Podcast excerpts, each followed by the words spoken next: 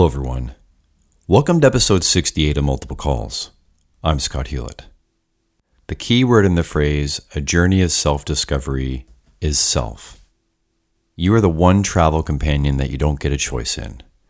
You'll drive, navigate, cruise in silence, and be the annoying one that won't shut up and wish you could just ditch at the next gas station. You'll make some questionable food choices, stay in a few bad motels, make some boring tourist trap stops, get caught for speeding, and be that car that cuts someone off with the last second lane change to make the exit you almost daydream past. And hopefully, the times you fall asleep at the wheel are brief and few. If you're lucky enough for it to be a long trip, you won't make it through without rerouting, or without occasionally attempting to make poetic driving metaphors that don't come off as cliche and trite. The main arc of the majority of the episodes on multiple calls focus on the journey of how people came to be who and where they are. Because understanding how someone came to think the way they think is so much more meaningful than just their thoughts. Here's one of my favorite humans. I'm sure you will love what she thinks and why. Throw the windows down and turn the radio up for Jenny Howes. So, start by telling me where you grew up and a bit about your family. I grew up in Newmarket primarily. That's where I went to school. My earliest childhood memories of school was in Bradford. I spent elementary school there, but then I, I kind of got kicked out of high school in grade nine. I left that out of the questions that you asked me. I didn't like to go to school. So in grade nine, I skipped a lot of school, not to do anything like terrible or scandalous. I just really didn't like to go to school. So then I had to go to a different school in Newmarket at that time. And so my parents, they split when I was 10. And my brother, I have an older brother, he's three years older than me. He stayed with my dad, and I went and lived with my mom. My brother and I definitely grew up like very separate people. And I had a good relationship with my dad and or as good as can be expected like during my teenage years and but I actually moved out and away from home at 17 and because I thought I could like take care of myself. I thought like I don't need parents and I don't need rules and I can totally do this by myself. So that was my first like significant culture shock as a young person and that's when I truly started to appreciate my parents and value the homestead. But I didn't go back. I stayed away from home and I rented a basement apartment and put myself through college and Where were you working? What job did you pick up? in high school I had just retail jobs the mall and and I was able to support myself, which is crazy when I think about that now. But I, I was. I was able to support myself and and pretty much like as soon as I graduated from high school, I went into ambulance school. Like I didn't take any time off. I had a really strong work ethic, I think, from an early age because I was living on my own, I thought like I need to make money. I don't have time to find myself in between high school and college. So in my I guess grade 12th year I applied to the ambulance emergency care program at Humber. Didn't get in and thought, okay, so now what do I do? So I went for like I think I think the kids call it fifth year now of high school. I like to call it the victory lap. so I went in and did another semester and I did a co op and I got into a co op at, I guess at that time it was Peel York and District Ambulance Service. So I did like four months. Again, I was like 17, which is crazy to think that they let a 17 year old child in the back of the ambulance, but they did that back then like I kind of used that on my next application to to Humber as my volunteer or my experience with EMS. And then I got in. So and then I, I was commuting from Newmarket to Humber and Etobicoke there every day. And at that time that program was only a year long, which still blows my mind that they just kept us in school for a year and then said, Way you go, go and save some lives. So, what drew you to that program? What was your first exposure to emergency services? And as early an age as that I can even remember, I wanted to be a police officer. Like that's where I geared all of my life to that goal. And I actually am grateful to have had that goal now because I think my path could have gone in a lot of different directions, I think, when I was young. But I was so focused and driven on that career that I like behaved myself during some years that I, a lot of people I knew didn't behave themselves. My first co op experience was I was 16 and I did it at the Aurora OPP station. Same thing. They let a 16 year old child in the cruiser at that time. like, that's what the co op experience was like, which is insane, I think, now. And again, retrospectively, looking back at that time in my life, I think I shouldn't have done that. I really shouldn't have done that. But I mean, I learned a lot. I certainly got a very literally front seat view of what emergency services looked like at that time. So that was kind of my first exposure, but it didn't scare me enough at 16 because you know at 16 you're like, I can totally do this. Like I can absolutely do this. Just bring it. Give me all of it. So that was my first exposure. Did not steer me away from policing, but when I was done high school, I wasn't old enough to be a police officer. And some of the departments at that time were kind of seemed to be steering away from the cadet program that they had. So I thought, I'll go to school and I'll do something else for a bit because the police loved that at that time if you brought in different experience. So I thought, I'll just go and do something else. And the ambulance field was still in the emergency services. I thought that's perfect. I'll just do that. It's a one year program. All I was thinking about was time. I just need to get to my 21st birthday and then I can apply to the police. So I went into ambulance school at 19. I finished when I was 20. I was fortunate enough to get a part-time job like pretty much right away. And again, the whole time my brain I'm thinking just need to get to 21 and maybe I'll spend 5 years here so I'll be that much more mature when I go to the police department. And then I never left.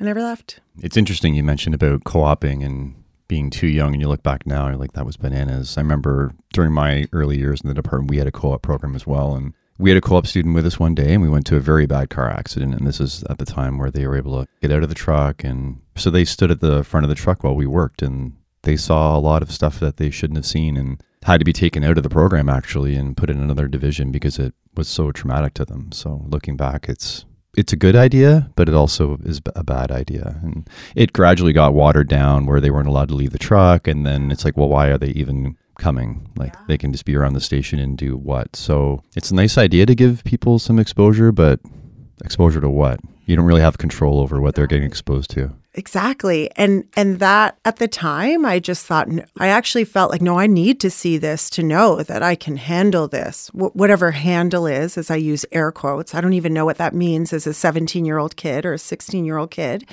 cuz now I have kids that age, and I cannot imagine them doing that and being exposed to that and then having to try to process that. I mean, I'm a grown ass woman now and I don't have it all together to know how to process this stuff now.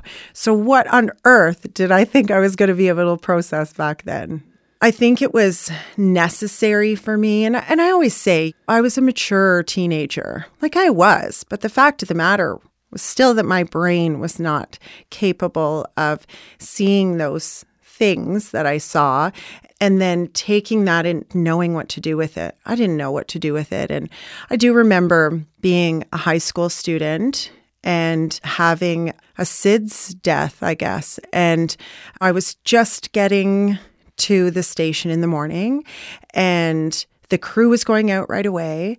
And so they're like, come on, you're here for the day. Like, let's go. We already got a call. So I'm like, okay. And now that's like normal for a first responder. You just know you're not going to be able to come in and take three sips of your coffee. You're probably going to be out the door. But as a kid, I was like, oh, okay, I guess this is what we do. And so I just jumped in the truck and away we went. And I'm in the back. I don't know what we're going for. I even think of all these things now and think of like how much processing is done while we're driving to a call. But as a kid, I'm in the back. I don't hear anything. I don't know what I'm going to. I'm just like here to do my co op placement. And I hear the lights and sirens. So I know we're going to something. We pull up on this house and I'm doing the only thing I know is to just get the bags because that was pretty much my only job in that role. and so I get the bags and I go to go out the back door. And there is already like one of my crew members coming in the back with a baby in his arms that's like unresponsive. So that's when I'm like, everything went like tunnel vision.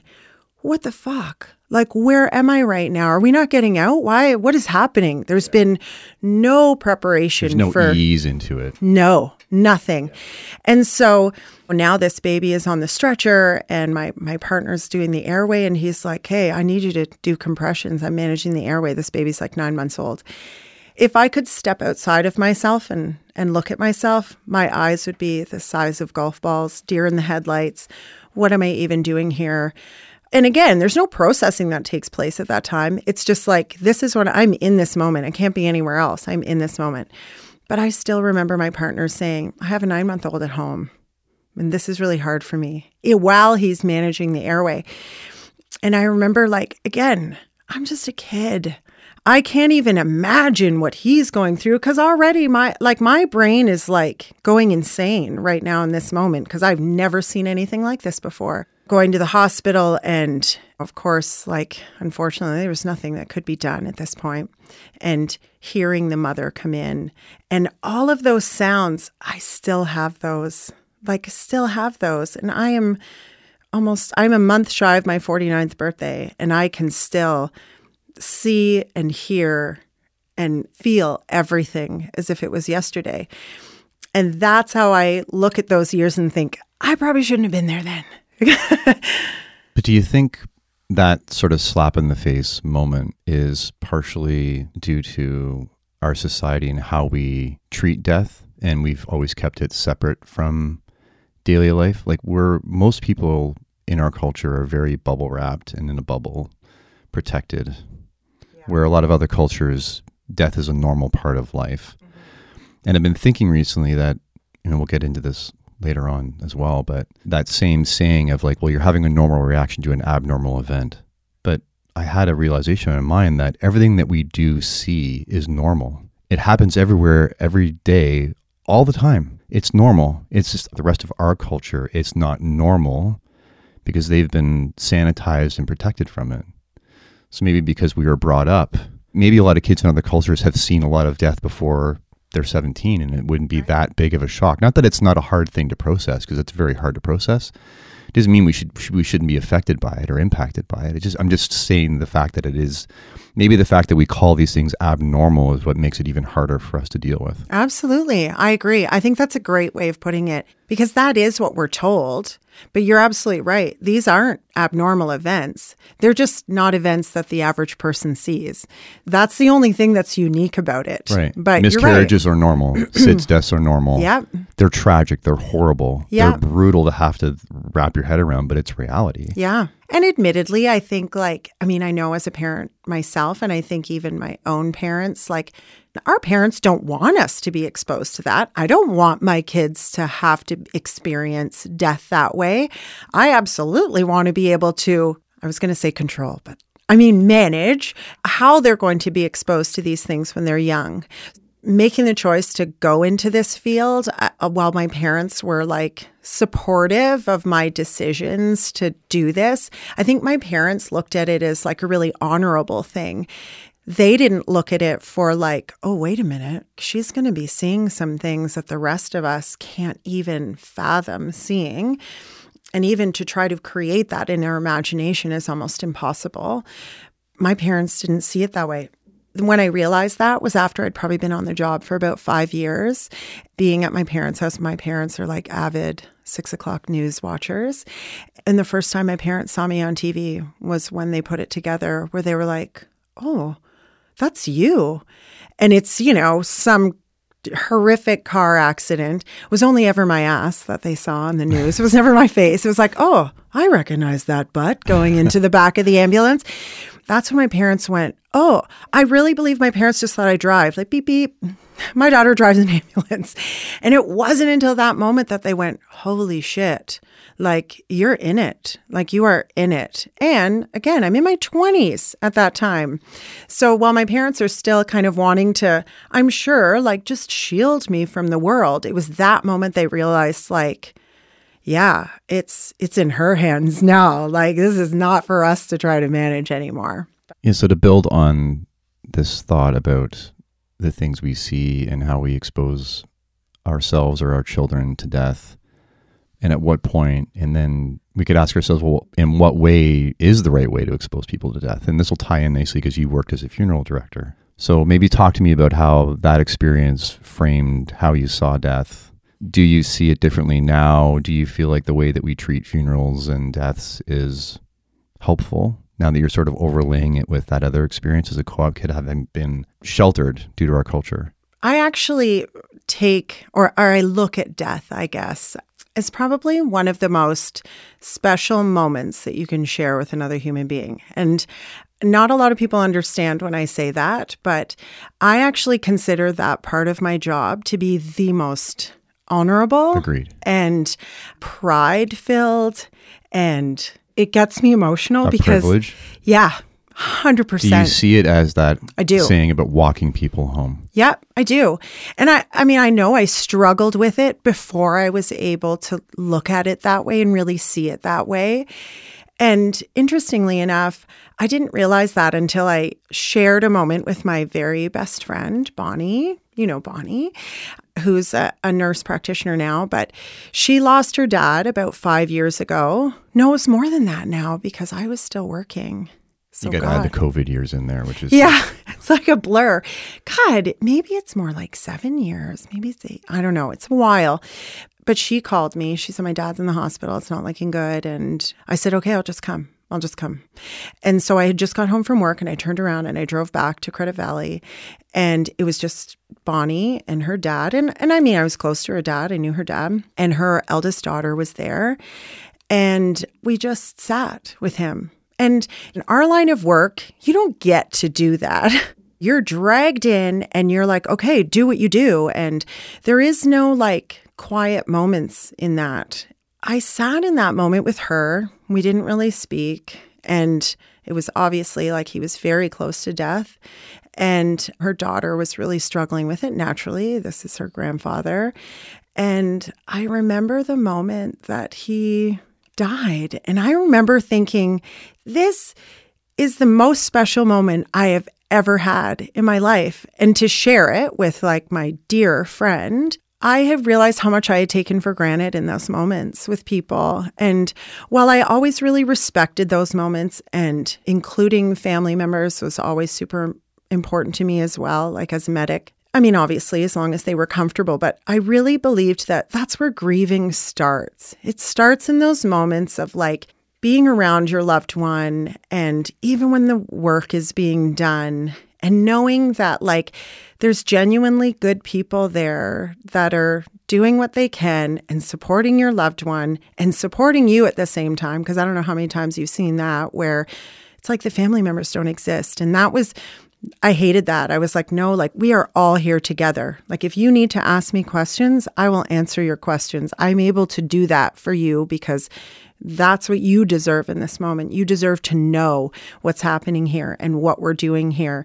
And just keeping them up to speed with everything that was taking place there, right to the moment of like, we've exhausted all our options here. And your father, mother, sister, brother is not responding anymore to what we're doing. And I have to make a phone call now to a physician. And I'm just letting you know that this is where we're at. Do you have any questions? Do you want to talk about any of this? That was always like really, really valuable. My partners were like, Yeah, you fill your boots. I don't want to do that. You go right ahead. But like I said, I took pride in those moments. Those are really valuable moments for me. I think that if you were to ask those families now what that experience was like, I would hope that they that they have a peace of that in that moment, that it's not chaos, that it's not disorganized, that it's not like cold and disconnected. and just furiously and all of those all that energy that's in that room at that time i don't i never wanted my families to feel like feel that same chaos and to feel that intensity and to feel that urgency. I wanted to give them the quiet moments that i felt were like so truly valuable at those moments which is hard to do when you're having to do both But I definitely think as a funeral director, I realized how important those moments were for people. And certainly after I'd shared this experience with Bonnie and her dad in that moment, I thought, no, like people need that. People, and like you say, our North American culture, like, really looks at death as like a scary bad thing. A sanitized arm's length. Yeah. Even like just to touch your loved one that's now deceased. He's the same as he was. Right. Why is And- that different? Yeah, like and so it was always really important for me to to just like I, I would never cover up a person's face after they died. Like, no, no, no. That's not that imagine what that would look like to a family member walking in that now their loved one is just covered in a sheet. Like, why are we hiding this? This is not something to be hidden. This is their person.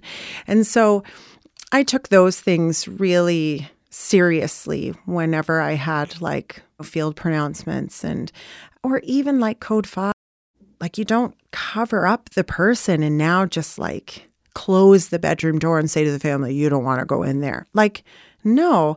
And again early in my career I don't even think I was a funeral director at that time I had done a, a terrible car accident where was a young teenage boy was killed and the passenger also died later but he was dead on scene. And I had brought in the passenger or actually no sorry I brought in the driver of the other vehicle. And over the day there we're back and forth to the hospital of course a million times over. And I saw the officer that was on scene and he said oh I've got the family coming in. And and the nurses in emerge which I didn't know this was a thing but at the time the nurses in emerge were asked to go down to the morgue and like make the person presentable for when the, the parent came in and, and ID'd or the family member came in and ID'd. They were horrified. They thought, like, I don't want to do this. And I didn't even know that that was a part of what they needed to do. But of course, like the, the morgue attendants aren't going to do that. So, I mean, I'd already been at that accident. So I said, well, I'll go and do it. Like, I'm here. I don't mind. Like, I'll go and do it. I had no, I didn't have children at the time. I wasn't married. I was a kid, 20 something. So I went down to the morgue and I just cleaned up this boy's face and brushed the glass out of his hair and again took the sheet off from over his face and just tried to clean up things because this memory is going to be imprinted on that dad's face forever and ever and ever. Again, I took pride in those moments because I felt like that's like you have to I don't even know how to describe it. I just felt like it was necessary and valuable. And I don't forget those moments. And oddly enough, like with all of the the things that I've experienced and all of the things that led me to my PTSD diagnosis, my work at the funeral home, like five, six years that I worked with the funeral home, that did not contribute. I don't have any memories that I've needed to reprocess from that. My psychologist has said, like, oddly enough, your PTSD did not come from your work as a funeral director.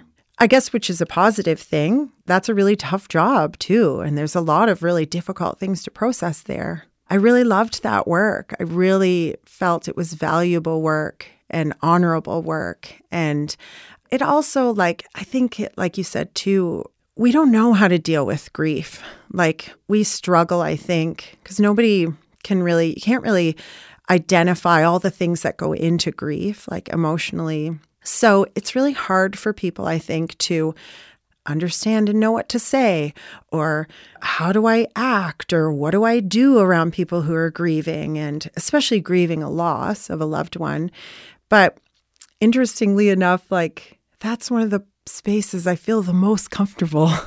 like, It's interesting. I want to highlight that you use the phrase my families, right? So you go in and run these calls and you see them as your families that you're there to help. So talk to me about the idea of helping people. I want to help people. So everyone that gets into the service hopefully has this idea that I want to help people. I've said this before. I think it's common where people want to help kind of on the fringes, but they don't want to help. Maybe they're thinking about their definition of what's helping, which is the doing of certain tasks, mm-hmm. whereas they're not necessarily thinking about helping as a, what the family needs from them. But you've obviously seen helping as a much, much broader approach, which is similar to how I see it. Mm-hmm. There's the helping on the technical task side that needs to be done to help the person. But then there's also this helping emotionally, compassionately. And then that translates over into helping in moments where there's no technical tasks to be done because the person has passed. So I'm going to layer on this a little bit, but we can riff on it. It's common in the emergency services culture to, I think, teach people to put barriers up, to buffer, to distance so they're able to do their job. And I think also that's given to people as an approach with all good intentions to try and protect them so they're not affected as much. We could say that what I've struggled with, what you've struggled with, is because we did care and connect, but also people that were disconnected struggle as well. I know that's a lot, but let's maybe try and unpack that of like what true helping is, why connecting emotionally, compassionately with empathy is so important. And has that helped you, even though you have had difficulties, has that connection helped you heal along the way? I definitely think it has. Maybe I've always been that person. Like, I can't really look back to even when I was like the 16 and 17 year old kid in the back of the police car, in the back of the ambulance. I just remember always caring from a deeper place. And and I used to joke that that's why I thought I would make a terrible police officer because I cared so much for the people. And I thought I, I'm never going to be able to separate myself enough to like weigh out is this a bad guy? Is this a good guy? Like, because I want everyone to be good. and so that's pretty much the deciding factor why I chose to stay in EMS because I realized like, I can't be that person. I can't be that person. Like anytime, you know, kids steal something or a kid fights with another kid and we're both there, the police are there and the paramedics, I'm responding there and I just want to hug the kids. I'm like, I know you just had a bad day. And and obviously the police officer's role is very different. He has to ultimately decide like who is he bringing in and if there's charges going to be laid.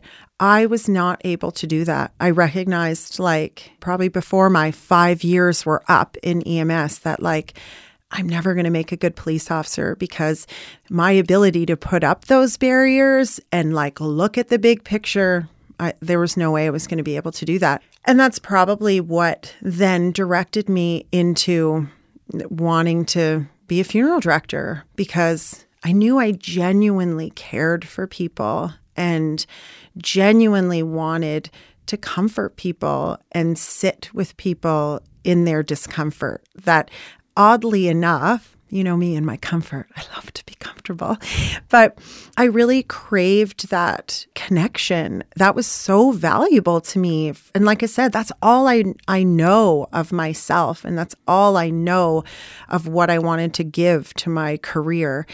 And yeah, maybe like, did I give so much of it that I became the sponge to all of the other stuff.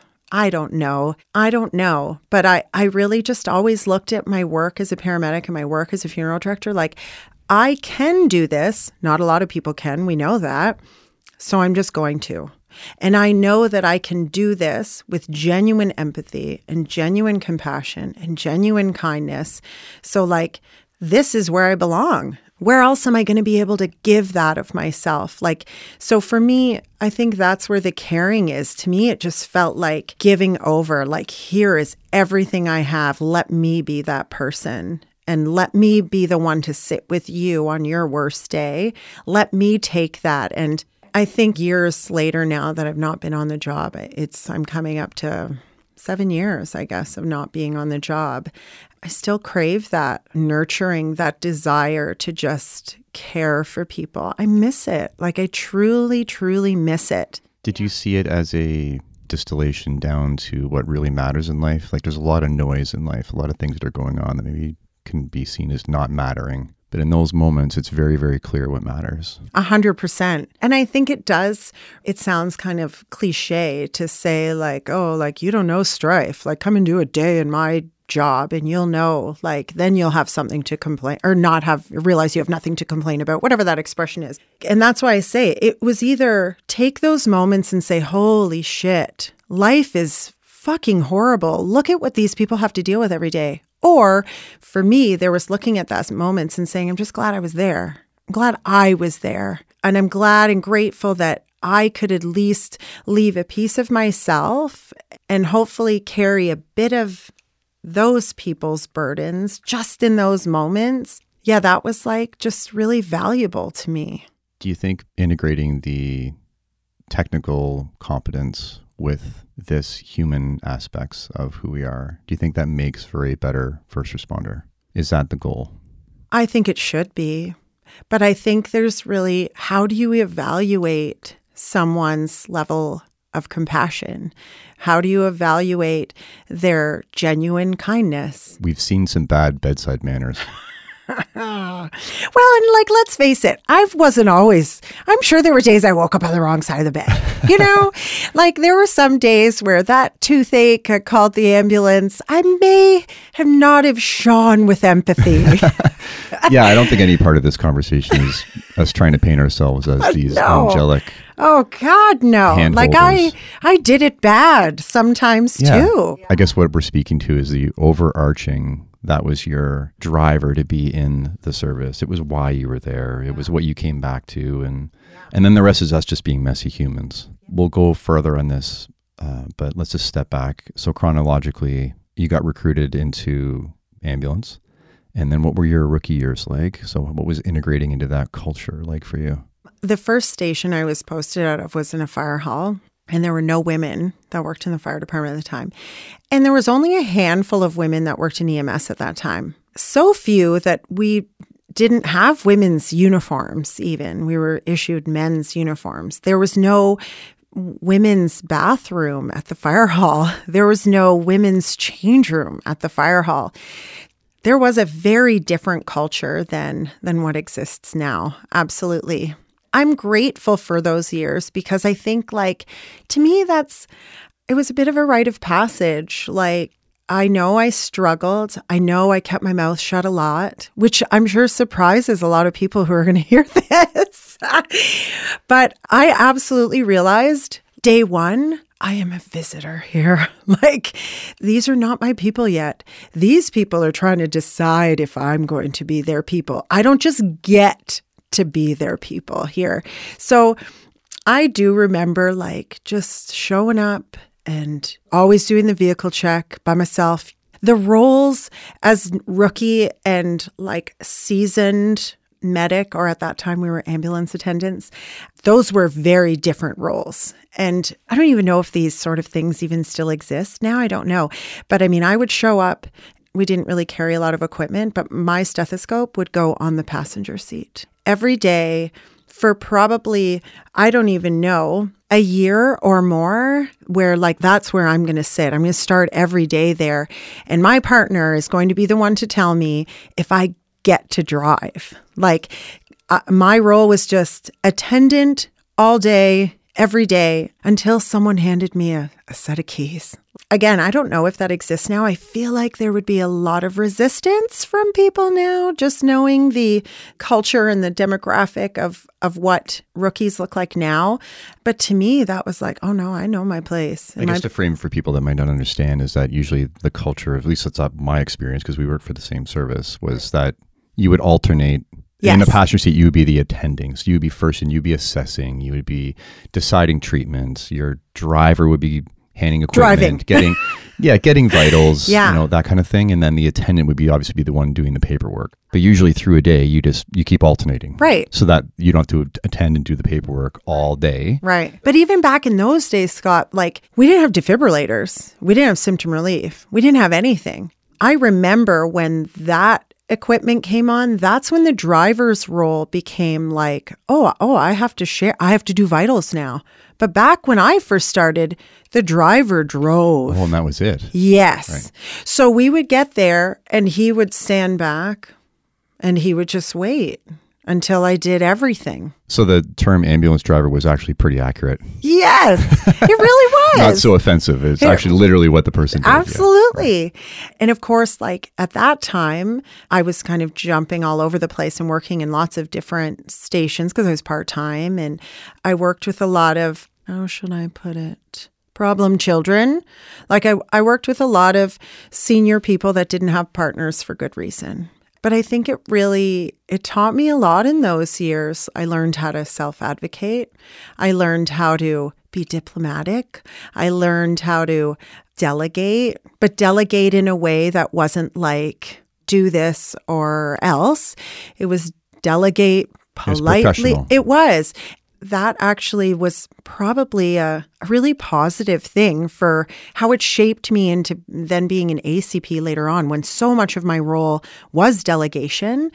I wasn't someone that liked to particularly bark at people and but I do think that those early years of just really being quiet and just doing what I was told and I know that's like to even imagine that now is kind of crazy, But eventually you found your voice and yeah. And I, I think we all did at that time because it wasn't, that's not just my individual experience.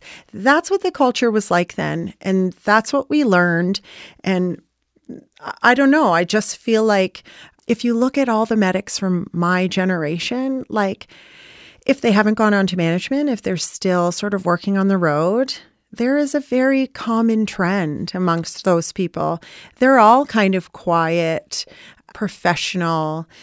Darren Clark is a perfect example of that. He's my generation. That guy is one of the most respected paramedics that is out there. you want him coming if it's your Yes, family. you do. And so, like, there is this air of confidence. But I think all of these, like, experiences, the, the sort of the adversity of being a rookie is absolutely what shaped that confidence. That's what created that confidence, that quiet confidence, that self assured. Like, you ever see Darren Clark run? No. No, because no, you just did not do that then. You just, you walked in and you looked like you were calm and collected, even if inside you Joe were was like that. Bill was like that. Yeah. Shannon was like that. yeah. So I think those years were important, even though, like, like I said, they would not fly now. I know they wouldn't, but I'm grateful for those years. I do remember sitting around the dinner table at the fire hall on one of my first shifts, and this fire captain kind of berating me about like how to change a fuse.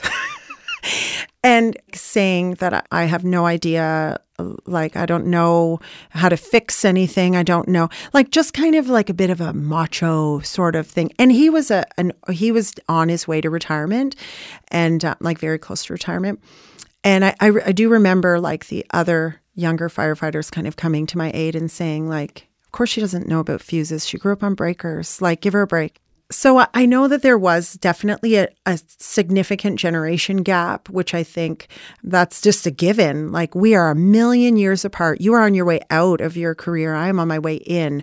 Of course, you're going to test me. Of course. I think we can all agree that at no point should anybody be, I guess it's a gray area sometimes, but harassed, Right. right? Or feel unsafe. Of like no one's course. no one is saying that should be No. something. But there is something to coming into a culture and finding your place in it and how you contribute to the dynamics of the group and not flat out dictating how the group should set up for you.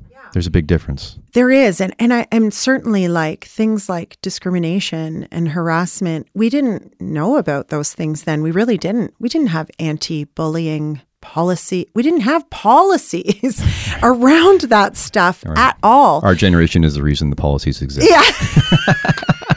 totally. Yes.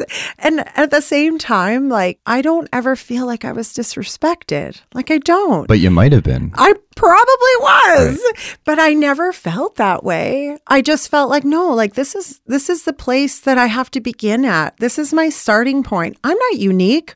Everyone in front of me has been in this seat, in this ambulance attendant seat for months on end too. They're not doing this to me. So you never felt unsafe with the people you were around. No, I didn't. I mean, there were times when I guess I was unsure, but I think that was more a me thing than it was. No one made me feel unsure. I was a 20, like 19, 20 year old kid coming into a job where I clearly had a lot of responsibility all of a sudden any of the sort of um, apprehension or or just unsure or lack of confidence that was all me my colleagues didn't give me that. But I don't think they necessarily encouraged me to be a super confident person either. But that's like, again, I, I never felt unsafe. I knew that and I mean, and it, it, was proven time and time again that when shit went down on a call, I was absolutely taken care of. I never doubted that, like never. I obviously got quite close with my fire crew mates because of the working out of that station. And at, at, that time, we were all on the same schedule, the, the 10s and 14s, and the, the 14 shifts a month. So, like, we were super close. But even like right from day one, I knew those guys, like, they had my back. Like, I knew that. Yeah, I look back on that time as really golden years too of the great relationships we had with everybody because that's how we ran into each other all the time before I became a medic as well part time and you're down the road. Sunday breakfast. Yeah. Yeah. There's a lot more of that. Yeah. And I think like that's when I noticed the job really changing. Because I know Brampton didn't go on to the 24s till kind of late in the game. A lot of the other guys, the other departments had, had gone on to the 24s. And that's when I felt like things started to change because we didn't have that camaraderie anymore. Now we were running into lots of people we didn't know anymore. And not to say that that we didn't have guys that were super helpful. We always had guys that were super helpful, but it, it's a different relationship well, it's almost a lack of relationship because we didn't know them anymore. Like my guys knew a hundred percent of what I needed. I never had to ask. They just, this is, there's my stretcher. Here's all my bags. And oh, I, like you need a stair chair. I'll go get it. Whereas like, then you start running into crews that don't know who I am, don't know. They're saying, well, what, do you want me to do anything? Or my favorite, can we clear? and again, I think we're talking about how you could say, well, you can run into anybody and you don't have to know them and you can still get the task done. You can still get the work done. But there's something to knowing the people you're interacting with, to having that human connection. There's some special sauce that's there that adds to not only to the experience of the people doing the work, but also, again, touching back to the experience or the energy in the household for the families that we go and help. Yeah. You feel it. It's different. Absolutely less cold and task oriented and I think that's when I started to notice the job changing. Our crew members, our partners, they do become that kind of extended family. And so now you're all just collectively in this together. And when you know you've got like really good people that you, like you say, that you are connected with, it makes those really tough times like easier because you know, like after this call's done, I'm going over the fire hall and we're all going to sit and we're going to put on some coffee and we're just going to friggin' talk. We may not talk about this that we just did, but we're just going to friggin' talk. And then someone's going to say something stupid and then we're all going to laugh really hard. And then maybe an hour or so, two hours later, I might get another call. Those are the days of like we didn't do calls always back to back to back to back. And there was not mobile deployment. And there was like, we were literally on Bramalea Road, we're going pretty much back to the same place. And so when that started to change, like it definitely, that's when I felt like the job was changing for me. And it was kind of around that time that I started considering the ACP thing and and then eventually the TAC thing. Yeah, so walk me through that then. Did you get into instructing at all at a PCP level? Were you teaching? I don't think so.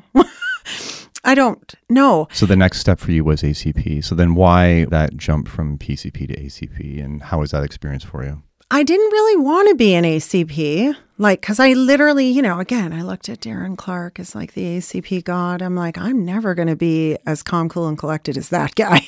like, there is a whole circus of things going on in my brain at any given time. I'll probably never be calculated enough to take on that role. So I thought I'll just do the acting soup thing. Like, maybe I can juggle that. I didn't really want to be a supervisor either, but like there's so few options for us in EMS. There's not like other departments that you can explore. At, at, that time, I mean, now we have a lot, there's a lot of option, but at that time there really wasn't anything. And so I thought, well, this posting came up for acting soup. Like, oh, it's only acting. I can do that. I'll do that. I'll, so I applied and I went. I went through the interview process and and I got a spot and I picked up all my white shirts and I was like, "What the hell am I doing with these white shirts?" And uh, I was going in for my very first training day, And I'm driving on the 401 and I get a phone call from a friend of my dad's. And he says, I don't want to scare you. I know you're driving, but your dad's had a heart attack, but he's okay. But he's had a heart attack and he's at Southlake Hospital. And so I'm just letting you know, I just have his phone. Your mom's here and we're with your mom and everybody's good. So don't worry. And of course, like, I'm worried. This is my stepdad, by the way, and him and I are super close. So I was like, okay, I'm on my way. So I just drove straight to Southlake. I was living in Cambridge at the time, I think. I was living, no, I wasn't. I don't know where I was living, but I was living out in the West End at that time. So I drove to Southlake and I went into the cath lab. My dad was not really okay. I realize that's just a thing you tell daughters when they're driving. of course, I'm in uniform, and it's amazing the shit you can get when you're in uniform. So I just walked in like I own the place. I'm like, I would like to see the ACR, please. And because I knew he was brought in by ambulance. Oh my God, you cannot do that now. like, thank you, privacy legislation. You can no longer do that. But I was like, I'd like to see the ACR. They're like, oh, here you go. Here's your, the whole chart. Like, it's crazy. But so I'm like reading everything. I'm like, oh my God. Like, my dad was paced in the back of the ambulance. And oh my God, thank God he had an ACP. And this was York EMS that picked him up. So, you know, I scan down, I see the name. I'm like, I don't really know that guy, but I've heard of that guy. And if there's any guy that you want to show up for your dad, it's that guy. And at that time, York was like, they were so forward thinking. I don't know if they're still like that, but but definitely back then, this is like 2006, I think. They're already like bypassing the emerge and going straight to the cath lab. And and this was like, oh my God, they're doing like superpower shit out here. So anyway, my dad survived, but it was a bit terrifying. And certainly, had he not been paced on the side of the 404, he probably would not be here. I left the hospital late that night and, like, still wearing my acting supervisor uniform and thinking, like, this is not the uniform I'm supposed to be wearing. So I had actually, like, I think I phoned his name was Sean McLeish. I don't even know if he still works as a, a CCP medic with Ornge. He was with Ornge at that time and with York. Again, you could like get phone numbers at that time too. I don't even know. But I, I phoned him and I said, you know, like, thanks. Like, thanks for looking after my dad. And because of that, I'm doing the ACP thing. Like, I need to. Like, it's necessary. And yeah, so I don't even know. I think it was like a month or two later where there was a call out for ACPs. I'm like, okay, well, it's now or never. I, my daughter at the time was like just over a year. I'm like, yeah, this is probably the stupidest thing I'm ever going to do. I have three babies at home, but yeah, I'm sure I could handle this. And so yeah, so I applied and and went through the whole like selection process and the uh, hilarious interview with Dr. Cheskes and and then I went into ACP school and and that was a ride in itself. It was very intense and I'd been out of school a long time, like been on the road already. I remember us adding up all the experience of the class. I think I had 15 people in my class, my ACP class, and I had more years of service on the road than all 14 other people added up together. So I was like senior at that time. But yeah, it was the best decision I ever made. That's when I felt like I'm, oh shit, so this is what it feels like to make a bit of a difference in people's lives. Because when you first come on, and again, no defibrillator, no symptom relief, like all we had was oxygen. And remember, like, I don't know if you remember, but like, I remember the blanket and oxygen just being like, that's the gold standard here. Yeah, the bed oxygen blanket. Yeah. Yeah. That's what Bob- we do. Bob people, yeah. That's it. And then, of course, when defibrillators came on, we're like, "Wow, this is uh, this is pretty cool. Like, this might actually help people." And then, you know, you do your first like five VSAs with a defibrillator, and nothing changes. It's still the same. And you're like, "Okay, so glad we have this piece of equipment." I do remember like being a PCP. I was working with Dan Patterson, and we had a VSA in a garage. The whole neighborhood is there. And we hooked this guy up. And that was like, I don't even know what the protocol is, but do you remember when we used to like shock people like, I don't even know, infinite amount of times. So they were like medium rare inside. Well, holy shit, we got a pulse back on this guy. And I like came to our like after we'd shocked, I don't even know, 15 times or whatever, and came to that whole pulse check and and I remember looking at Patterson and Oh my God. yeah, I'm like, holy shit, we have a pulse back. And of course, all the neighbors are like, what is happening? And Dan's like, keep it together here. But I'm like, did you even know this could happen? This is amazing. So, certainly when I um, when I became an ACP, like there were a lot more moments like that where I'm like, oh my god, this is like this is the real deal. This is the real helping people part. And there's also a tremendous amount of responsibility and a lot of really sad days in that role too. But And what was the culture of support around you wanting to take on that role, then being in that role? I think generally like it was positive because we were we were excited that we even had this opportunity. We'd worked for so many years with no ACPs. The only ACPs that we ever ran into were in Holt, Mississauga at the time. And the odd time, you know, you'd get a Toronto guy that would just sort of drift a little bit into the north. And I don't know if you remember, but those guys were gods at that time. When they started increasing the the ACP numbers in our service. It was exciting for us. So I remember feeling like really supported actually and and Darren Clark became my preceptor, which was like the best thing ever. Even though he was like secretly terrified me because he's just so smart and just so chill all the time. But I sought him out. I'm like, that is the only guy I want to precept me. I want to, that is the guy that I need for him to teach me the ways he was so awesome. And Dave Smiley, which I don't know, did you know that Dave Smiley just recently passed away? No. Yeah. Like, in I want to said say, his name, I had this great feeling of like remembering Yeah. spending time with him. like just recently, like I want to say maybe in the last six months, like very recently. Yeah, sad, right? Dave was like a, a super senior guy. Like he is one of the OG of EMS, right? And working with those two guys, like Dave was like always like abrupt and I mean, I'd been on the job for 12 or 13 years or, or whatever it was at that time. Yeah, like whatever it was at that time. I probably needed a bit of that abrasive, like abrupt. All business all the time. Yeah. But like, oh, I just loved those two guys. I loved learning in that environment. It It's a great so- pair. Yes. And like that's a, a perfect example of like that connection. Like those two, they were like a, a well oiled machine when they worked together. And so I genuinely felt like this is, this is, the best place I could possibly learn is from these two guys. And yeah, those were some those were really good times. We had a lot of laughs, but like but when it came down to like the business end of things, like those guys taught me everything. Do you think there was a lot of laughs because they were confident in their competence? Like once you reach that state, you can relax a lot. Not relax in your work, but that stress, that worry, that am I going to be good enough? Am I going to do the right thing? That kind of falls away, and you're like, okay, I've, I've got this. And then you can kind of relax and your personality can come out. You can connect with people a bit better. There's a lot of positives beyond being good at technical aspects that come from being competent. I often wondered if those guys were just always like that. Because honestly, like, I don't know, Darren got on the job about six months maybe before me, I think.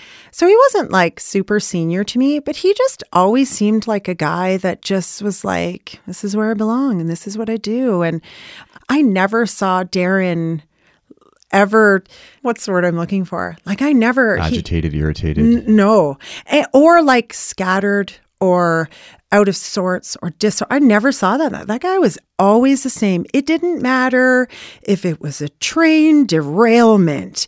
That was the same as the like the cut finger while doing the dishes. That's just how he always was, and and that's I think what I took away from my preceptorship with those two is that because he just never got excited. I was not a preceptor. I did take college students like back in the day, but I learned very quickly that I wasn't, I don't want to say it was a, not a, a good preceptor, but Darren had this way where he could just sit back. I was clearly struggling, but Darren would just wait. That guy had the patience and just this whole collected he was just always put together and never, he would watch me struggle. And I mean, not at the expense of a patient. Let me put that out there.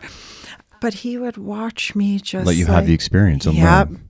I can't do that for people. I'm I want to save everyone. Ask my husband, ask my children. I'm just like, no, no, no. Are you uncomfortable? Let me make that better for you.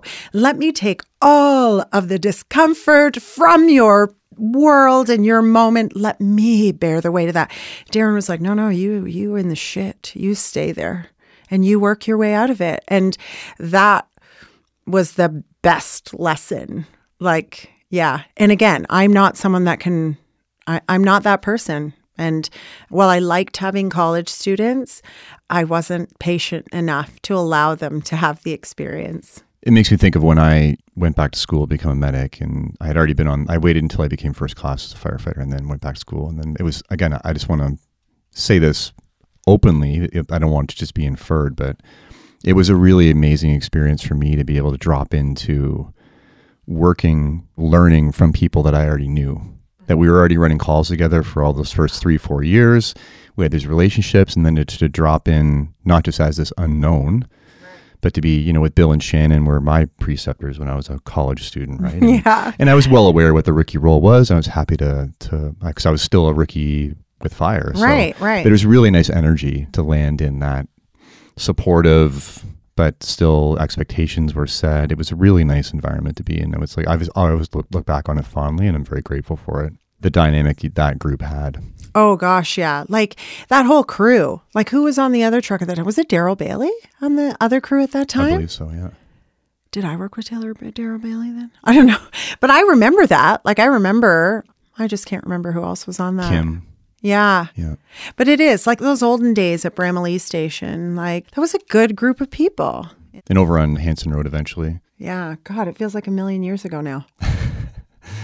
So now let's take the next step to TAC. So how did that come up? How did you make the jump from ACP to TAC and why? There was a posting that came up again, uh, like I'd been an ACP for about four years, I guess, by that time. Again, just sort of finding myself in that place, like kind of now that I, I look at chronologically, it looks like about every five to six years, I had a little bit of a, I need to do something different. And the posting came up. Heather was already in TAC at that time. And she was like, oh my God, you got to totally do this. And I'm like, are you out of your mind? Isn't there a physical?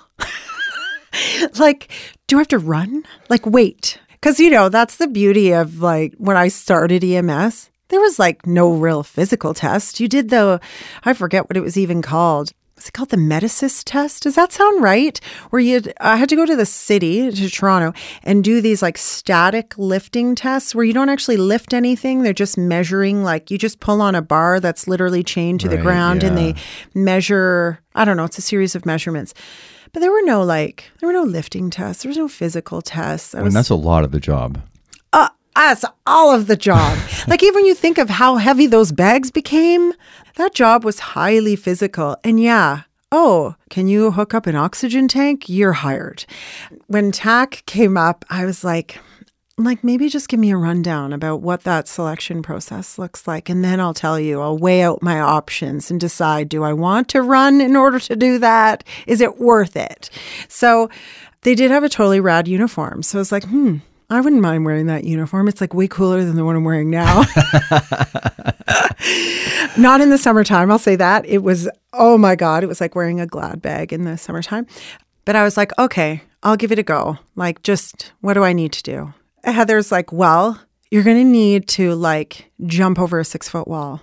And I was like, I'm five five. Like, do we, can you not see that this is probably highly unlikely? Just physics alone. I'm, that's not, I'm, I'm not meant to do that.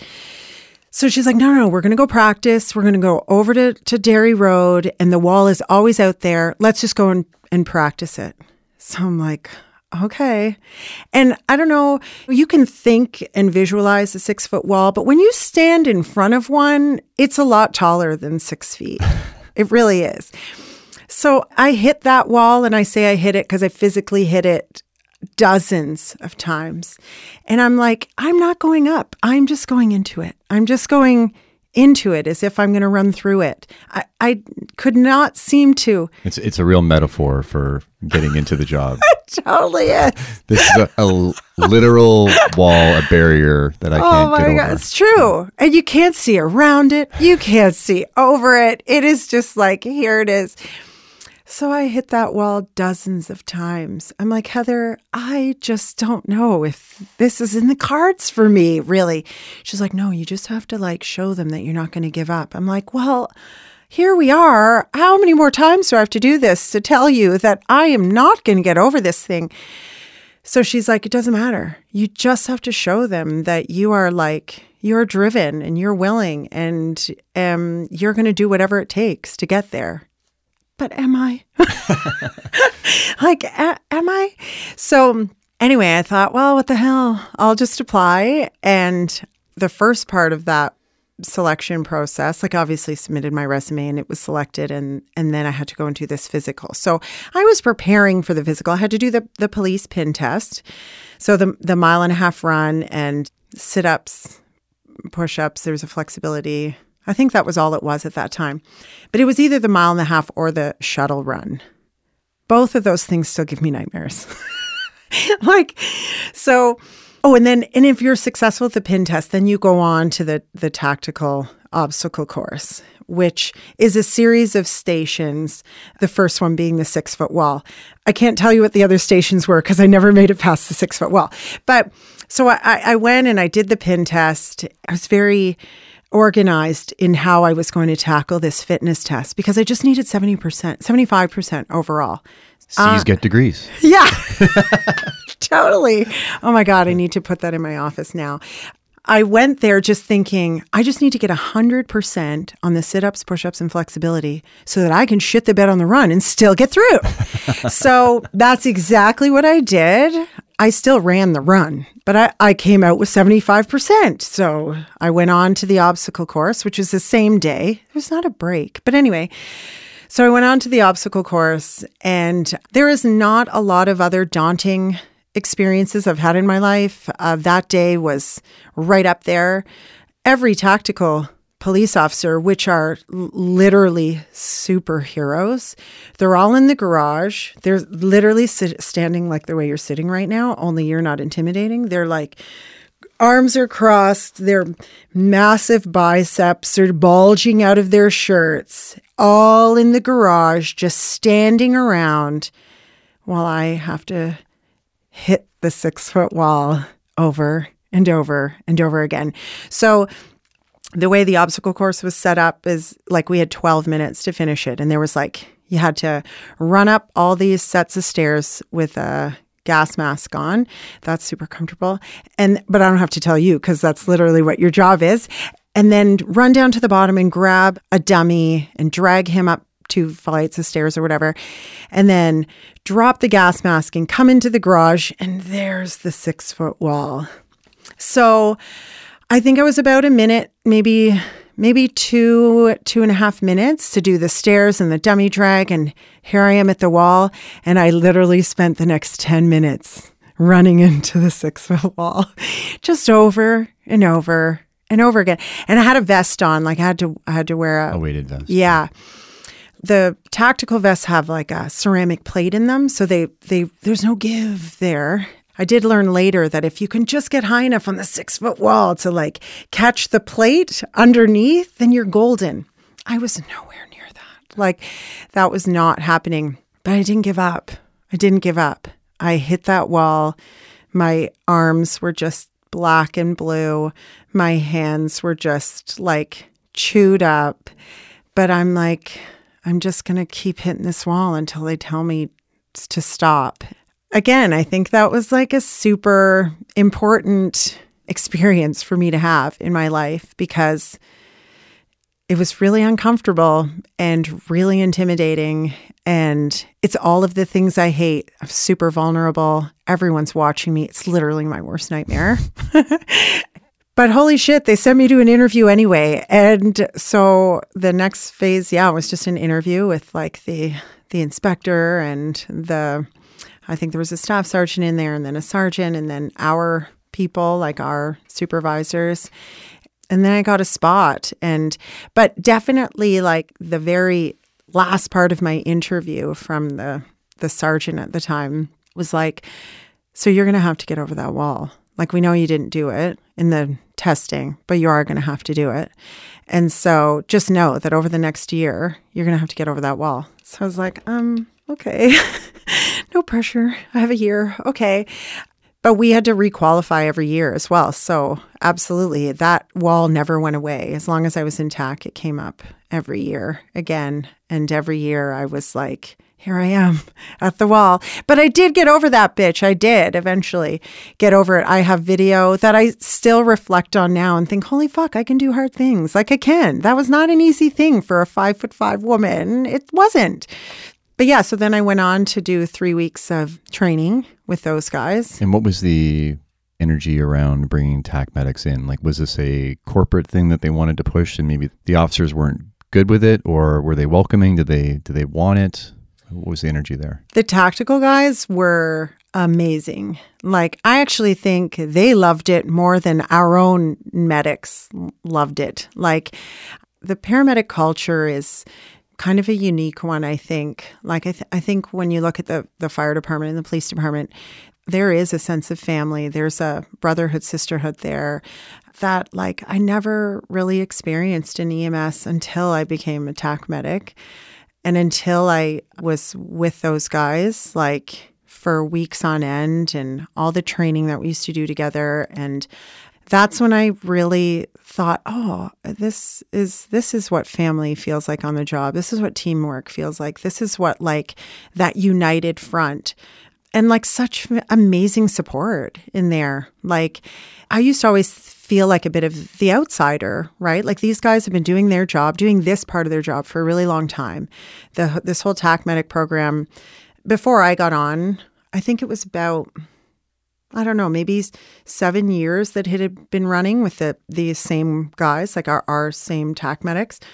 I think like they were kind of used to each other and understood the program and but it was always kind of expanding like they were starting to do more things with us and and integrating us more in what they were doing. So that was like exciting because again, it was just something different. Like just something else to do outside of just here's another day, another abdo pain. It was just something different.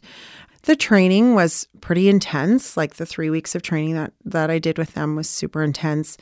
But that's what their job is. And running through these scenarios, like those guys are just repping it out, repping it out, repping it, which I'm sure is a lot of what y- you guys do too on the job. Like when you're doing training stuff, it is dedicated training and it's like knowing what each other is going to do. It it was like I don't know. It's like watching a, a routine unfold. Yeah. Like it's they are definitely that that kind of tier one level team is an it's it's another animal. Yeah. When they're not doing I, have said before, when they're not doing SWAT stuff, they're training on SWAT stuff. Like yes. is they do. Yeah. And it is like a choreographed thing. Like it is it's just tight. Like those guys know what they need to do. It's professional and it's beautiful to watch. It is. And it was really awesome to be a part of that and to be sort of like welcomed into that was a really positive feeling. And admittedly, that's when I felt like, oh, I am at next level responsibility now. Because when I'm with these guys, like these guys are my responsibility now. And that was a, a daunting task. Like I remember in training, being on the range and we're we're running like officer down scenarios. And they got the biggest guy that they choose to be the officer down. And he's in all his equipment vest eh, carrying all of this stuff. I don't even know how much they weigh at that. But sometimes you're the only medic. That was a whole new thing. I always had a partner but sometimes you don't like sometimes when my TAC medic partner was off and I had a regular partner and there was a TAC call, I'm going there by myself. So running these officer down scenarios by myself and knowing that I've got to go down range and I and the only role that those officers have are to keep my ass safe, to get me down there, to get that guy back out to safety, they're not carrying him. Like I have to grab a hold of him and I've got to drag him now. So that's when like the six foot wall became a bit of a piece of cake when I was like, holy shit, this is so much bigger than that six foot wall now. This is like, he's depending on me. His teammates are depending on me. That was a tremendously big responsibility. I think that's common for people when they're trying to get into. Um, I can only speak to firefighting, but well, if I can pass this entry test, then I'm good enough and strong enough to do the job. It's like you don't understand. No, that's just the ticket in. Yeah, it's that's when the, it gets really hard. Yeah, like it's, it's way worse than this. But if you're at your max effort to pass the test, how much more room do you have to give to improve beyond that, right? Yeah, mm-hmm. yeah, yeah. It was it was some pretty wild training days, but again, I think it really shaped my character. Like it built and, and created and fostered a next level confidence for me in my job and in your abilities and yeah, yeah. i'm grateful for that Be, because even now when i look back like the best years of my career were in TAC. I mean, I had awesome partners before that. I did. But you also needed that to get you to the point where you could do TAC. Yeah, those were the best years of my career. They really were. I miss those guys. Like, I still keep in touch with some of them still, actually, more of them than I do of actual medics. But they're just like good guys that they were just great to work with and um, super supportive and yeah those were good those were good times. So let's now step into you mentioned ptsd earlier on. We sort of touched on that a little bit. Maybe walk me through your experiences call wise sort of the journey towards realizing that things had affected you. And we can go on through how you are to where you are today in October of 2016, I wish that I could say that, oh, my PTSD happened on this day and it was this call. I think that I was probably just getting by for a lot of years before I realized that I was in trouble. And it was October 19th. I was supposed to go into the I think it was the second last night or the last night of my split. So my three and three. I'd already worked the whole split and I got up to go to work on that last night and I was like, I don't want to get off the couch. I still remember like just watching the clock, thinking, I kind of should be in the shower by now and kind of should be dressed by now and kind of should be in the car by now, but I'm in the same spot. I reached out to Dan Patterson. He was my supervisor at the time. And I'm like, dude, I'm supposed to be like in the car on my way into work, but I'm at home on the couch. He was like, Are you sick? I'm like, this is a text conversation. Are you sick? I'm like, I don't think so. I don't know. I don't know what's going on, but I can't physically get off the couch right now. I don't know what's happening. And so he said, Well, can you can you get to work? I'm like, probably. I don't know if I'm supposed to be at work. I just didn't know what was going on. It was like really surreal feeling. I don't even remember getting ready, but I got ready and I was in my uniform and I drove to Tomken and I was in the parking lot. I texted Dan. He came out to the parking lot and he's like, What's going on? I said, I don't know. I don't know. Something doesn't feel right. I don't know. So he said, Okay, just come in. Let's talk. And so we had a conversation. We contacted the EFAP because I mean, I was always open to mental health. I always like was like, yeah, if I need to talk to someone, I'll talk to someone. And so we contacted the EFAP and got put on hold for a really long time. And and then like nobody called me back. And I was like, okay, well, maybe I just need like coming into my weekend, supposed to be back to work on days on the Monday, that really short changeover. It was a long shift. It's the last shift of the split. Horrible. Yeah. That's it's uh, just volume. You're just tired. Yeah. Yeah. And I, so I'm like, I think maybe I, yeah, maybe I just need a little bit of, just need a rest. So I went home and the EFAP did not return my call, which was super. I called them again. I called them on the Monday because I called Dan. I said, I'm, I don't think I'm gonna be able to come in today. Like, I think I just, I think I just need a bit of a break. I'm going to go see my family doctor. I'm to call the EFAP. Uh, maybe I just need like a couple of, a little mental health top up. That's all. So I said, give me like two weeks and I'll be good. That speaks a lot to my like wanting to control a very uncontrollable situation. But I'd already, like, I told myself just two weeks.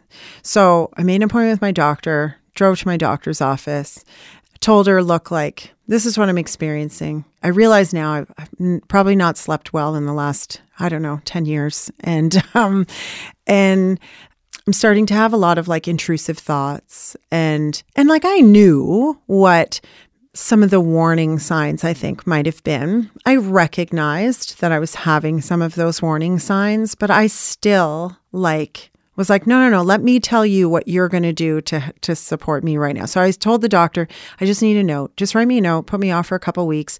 I already have an appointment with a psychologist. I made it last week. So obviously felt something was coming on, whatever, like a cold or something.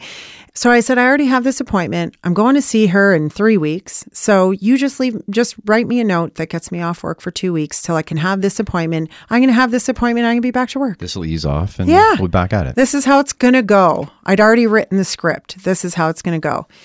So that was the last time I saw that family doctor. She compared my intrusive thoughts and lack of sleep and nightmares and overwhelming anxiety to the new computer system that she had just installed in her office and thought that it was like the same. So she was very quick to write me a prescription, which I was like, What are you even doing? I just need you to, I don't need a prescription. I just need you to write a note and fill out these WSIB forms. Because that's the other interesting thing. Like, everyone's like, oh, uh, like Sun Life. Here's your Sun Life forms. I'm like, no, no, no. Like, I, this didn't, this is not because I, I've suffered something in my personal life. Like, look what I do for a living. This is work related. So I felt like advocacy was like important from the get go, like from the gates. Which is hard for people when they might not necessarily know what's going on with themselves. So how do you advocate for yourself if you don't know what's going on? Exactly. And so I remember saying to the supervisor that showed up with the Sun Life, I'm not going to mention his name, but I was like, well, I don't need Sun Life forms. I need WSIB forms. But I didn't bring WSIB forms. And you're just going to, like, you just need some time off to, like, this is Sun Life. I'm like, this is not Sun Life. And I remember that's the first time the anger showed up. And he was a friend of mine, but I was like, get me the fucking WSIB forms. This is not a short term disability thing. That much I know for sure. Down the road, if it turns out to be that, we'll deal with that then. But right now, this is the ball that needs to start rolling. So he didn't have those forms. So I, I did get some from the family doctor that I never went back to again. She had no problem writing on there that I refused pharmaceutical. Yeah. Which WSIB doesn't look favorably upon. But that's sort of where it started. And then I just went home. I'm like, okay, now I just wait. I wait for this appointment where she's going to fix me in one appointment. I'm going to go back to work and life is going to like go back to normal. I never went back to the road ever again after that. And I had no idea that that's what was going to happen. But I went to that psychologist appointment. I remember her explaining to me like the whole process of sort of investigating this and assessing and determining like a diagnosis if there is one is going to take like about a month of appointments. So I was like, but I'm only going to be off for 3 weeks. So can we like expedite this whole thing and and she was like, "No, like this is how it's going to go and I'll write you the notes that you need and let's just do these appointments every week." They were like two and a half hours long, these assessments. And um so it was a month of appointments and and of course two and a half hours is a lot of time every week for four weeks in a row. The stuff that started spilling out of me and also the stuff that I would not allow to spill out of me. That's when I started to realize, like, wow, this is bigger. This is not going to go with the plan that I had hoped. Like, this is not a three week thing, and and we're going to be just back to doing what I was doing before, which was like just just coping. I didn't realize that, and so at the end of the four weeks, I felt pretty broke wide open and terrified and just kind of helpless, really. Like, this is all out there now, or as much as I've allowed to be out there is out there now. I can see it. It's literally like I've laid these really uncomfortable cards, these disturbing cards on the table that I'm staring at now. And now what do I do? Like, what do I do? All I wanted to do was just shuffle them all back up and jam them back inside and Back to comfort. yeah, bury them, Like just shove that shit down. That's what I've been doing for 10 years or more. And that's all I wanted to do. And that was the most frustrating thing that there was just, here it is now. It's all in front of you. You don't get to just stuff it in and hide anymore. And that was super scary. So I remember going to the office and my psychologist saying, So, okay, so I've done the assessment and um, my diagnosis is PTSD. And she was very matter of fact. And I remember in that moment going, wow, good. Okay. So now how do we fix it? So like for me it was like thank God a diagnosis. You can t- you can tell me now you know what this is. Let's just fix it now. It's like doing your differential diagnosis as a medic and you find out what the path is and you go down that path and you fix the problem. Yep. So now that was my focus. Like, okay, we know what it is. Perfect. Amazing. Now I'm so empowered. Let's just fix it now. How long will that take? I was like so much about the timeline. So, so when do I have to go back to work? That became the dialogue. It like in the beginning was like in three weeks I'm going, but then once all this stuff came out, I was like, oh God, when do I have to go back now? Now I started to get scared about going. Because you felt like you had a time limit to get all a lot of work done. Yeah, and there was also this like, I mean, a very like unrealistic perception of things, but like people are going to notice I'm gone. So I need to hurry this up because I don't want to tell anybody. I just want to like disappear, take care of it, then come back. And people say, Oh, I haven't seen you in a while. I'm like, Yeah, you know, I was just on vacay or whatever. Like I felt an urgency, like I did not want people to notice that I was going through this and I was struggling with this. I did not want to share that with anybody. So the quicker we were able to fix it and the quicker I was able to go back, then nobody needed to know anything. I could just do all of this in secret. Which is interesting because we're in a rush then to get back to the thing that caused the problem in the first place. Yeah, did not have that that insight. that well, it's time. all hindsight for yeah, us. Yeah, yeah. So I started my recovery journey, which I think was pretty slow because I really liked to keep those cards close to me. I mean, I say this six and a half years later, I've still not allowed certain things to come out. I've still kept a lot of things really close to me. And but this really fascinating thing that I learned really early in my recovery, because I remember saying to my therapist, like, Am I going to have to tell you everything? Like, I have 22 years on the job. Am I going to have to tell you everything? Like, how on earth do I even begin to unpack 22 years? Because I knew it wasn't one call. I knew that. I knew it was this cumulative. I always use the analogy of like Shaggy and Scooby and the snowball going down the hill. That's literally what that's how my career unfolded. And then at the bottom, when they hit the wall and they all go flying, that was like my PTSD discovery. And I literally was like, I'm never going to be able to, to do that. And she said, No, it's not like that. That's the beauty of this kind of work is that when you start talking about things, the difficult things, you start healing other things. You aren't going to have to talk about everything.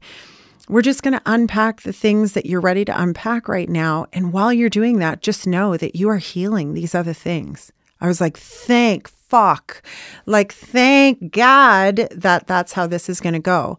Because I just, I was terrified to have to put all that out there. Because really, it's not about each individual thing, but more of how you were at the moment, how you experienced it, how you processed it, where you put it. Yeah. It's that that you're working on. Yeah. Not the call. Exactly. Yeah. 100%. That like brought me a little bit of comfort in those early days of recovery where I just thought like I don't know how this is going to go and and I like to control things. I like to manage what this path is going to look like. And that was probably the first time, my, time in my life where I realized like this is not in my hands now. This is somebody else is going to need to walk me through this and and that was scary. And we talked a bit about identity before we sat down and we'll mm-hmm. we'll we will talk about that here as well, but do you feel like it was a big identity hit? And I was thinking as you're talking that as we I always wanted to use the word mature, but just because we get older doesn't mean we get more mature. but as you age, you we have this linear chronological mentality that as I age, I will I will know more and more and more who I am. Right? I'll, I'll know my identity and it will be more and more solidified. What really rocks that is these ideas that there's at many points in your life, you may wake up and realize you don't know who you are or you don't, or, or you're different than what you thought you were. And that's going to change. And that might not just happen once, it might happen continuously. It really messes with your head because we like the comfort of like, I know who I am, I know my world, I know how I operate. This is how I see things and approach things. And then all of a sudden that's turned upside down. And you have to look back at going, well, was I wrong that entire time? Like, just all these questions. And I think that is the hardest piece of this is exactly that identity role. Like, who do you think you are? And or who do you believe yourself to be? And because all the stuff that we put in into this role that we're playing and make no mistake that's all it is. It's just a role. We even put on a costume. Like and i admittedly did not have a clear separation between the mother the partner the friend the daughter the sister. I did not have a clear separation between that woman and the woman that went to work every day and did those crazy friggin' things that I did at work. I do remember that when I realized that I didn't know who I was and that's that's was the scariest because I remember about 6 months maybe into my recovery, maybe it was a little bit longer, my therapist said to me, have you ever considered the possibility that you may not return to the back of an ambulance? and I loved my therapist. I still have her to this day. I wanted to punch her in the throat. I was like, what do you mean? Like, where do you get off saying something like that to me? Do you think that's going to help me? I remember being filled with so much emotion in that moment. Like, no, I have never thought of it. And that's, that's what it, we're here to do. We're here to get me back. Yes. And you're saying I'm not capable? Yes. Mm. And so it felt like a, an attack, but it's because I didn't know who the fuck I was. It's because that's the only thing I knew. I only knew that person that did that job. So when she fa- or presented me with this like image of this other life, I was like, what is that? I don't even know what that looks like. I don't know who who is that person that can even do that. I only know this person. I only know this version of myself. I don't know how to be anything else. Yeah, that was terrifying. As much as the job was putting you through experiences that were difficult, again, I want to tie it back to you know you were doing something that spoke to your core, like this meaning, this purpose, this empathy, this compassion, this place to put that, this making, like literally helping and making a difference in the world. It seems like, well, what else would I want to do? Because that's not only is that do I feel good, but it's a it is a good thing for me to do this. And now you want to take that away from me? What else am I going to do that's not that? Yes. Yes. And when I say my earliest memory was to serve people, that was like, it was totally a gut punch. Like, what do I get to do now? Like, what do I get to do? Because all I know is to care for others. Or how do I earn my value? How yes. do I earn love? Yes. How do I feel justified in people yeah. caring for me if I don't earn it? Right. Yeah, that was really in that moment, I remember, like I say, being filled with so much anger and resentment and frustration and and but then I realized like really what I was feeling was grief. I needed to grieve this chapter of my life as not being something that I'm meant to do anymore. And I did not know how to process that. I realized logically that this workplace and this business was hurting me. It was not going to change. If I went back to it, I'm going to have to wear that uniform and put that stethoscope around my neck and go into those calls and do the hard things and have the tough conversations and see the trauma. And that's never going to go away. So I recognized that that was no longer a safe place for me. But the part of me that just craved to make a difference and craved to connect with people and to help people and support people and hold space for people and all of those things. I just didn't know how am I ever going to be able to do that again? And so that was my, I think, my first sort of lesson in starting to just grieve the loss. My therapist has explained that PTSD has a lot of like anxiety in it. We know it's in the same family. Grieving is necessary.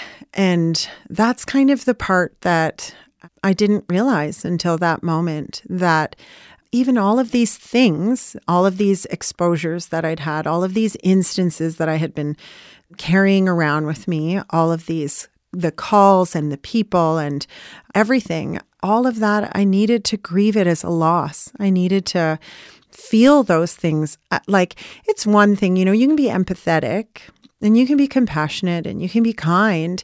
But it doesn't mean you really necessarily have to feel anything in those. You can absolutely behave in compassionate ways, but not take on the feeling part of things and still make it look real. But I think in order for me to just process all of these experiences and process these connections and these disconnections meant that I was going to have to feel all this stuff now. And that's the part of me that I didn't realize I had shut off for a very long time, probably out of self preservation, survival, all of those things like, oh, I can't take this on because I have to go home and I, I have another role to play there. It was in that moment that I realized, like, now I've got to sit here with this stuff. And now I have to feel it. Now, all of these things that I just attached as like visual memories. Now I had to like line it up with the emotional part of me. And in order to let those things go, I just had to feel that, God, that pain and that loss and that all of the really ugly things. I had to feel it. Just like we talked earlier about how our culture may set up people for difficulty because of the way that we frame death and loss.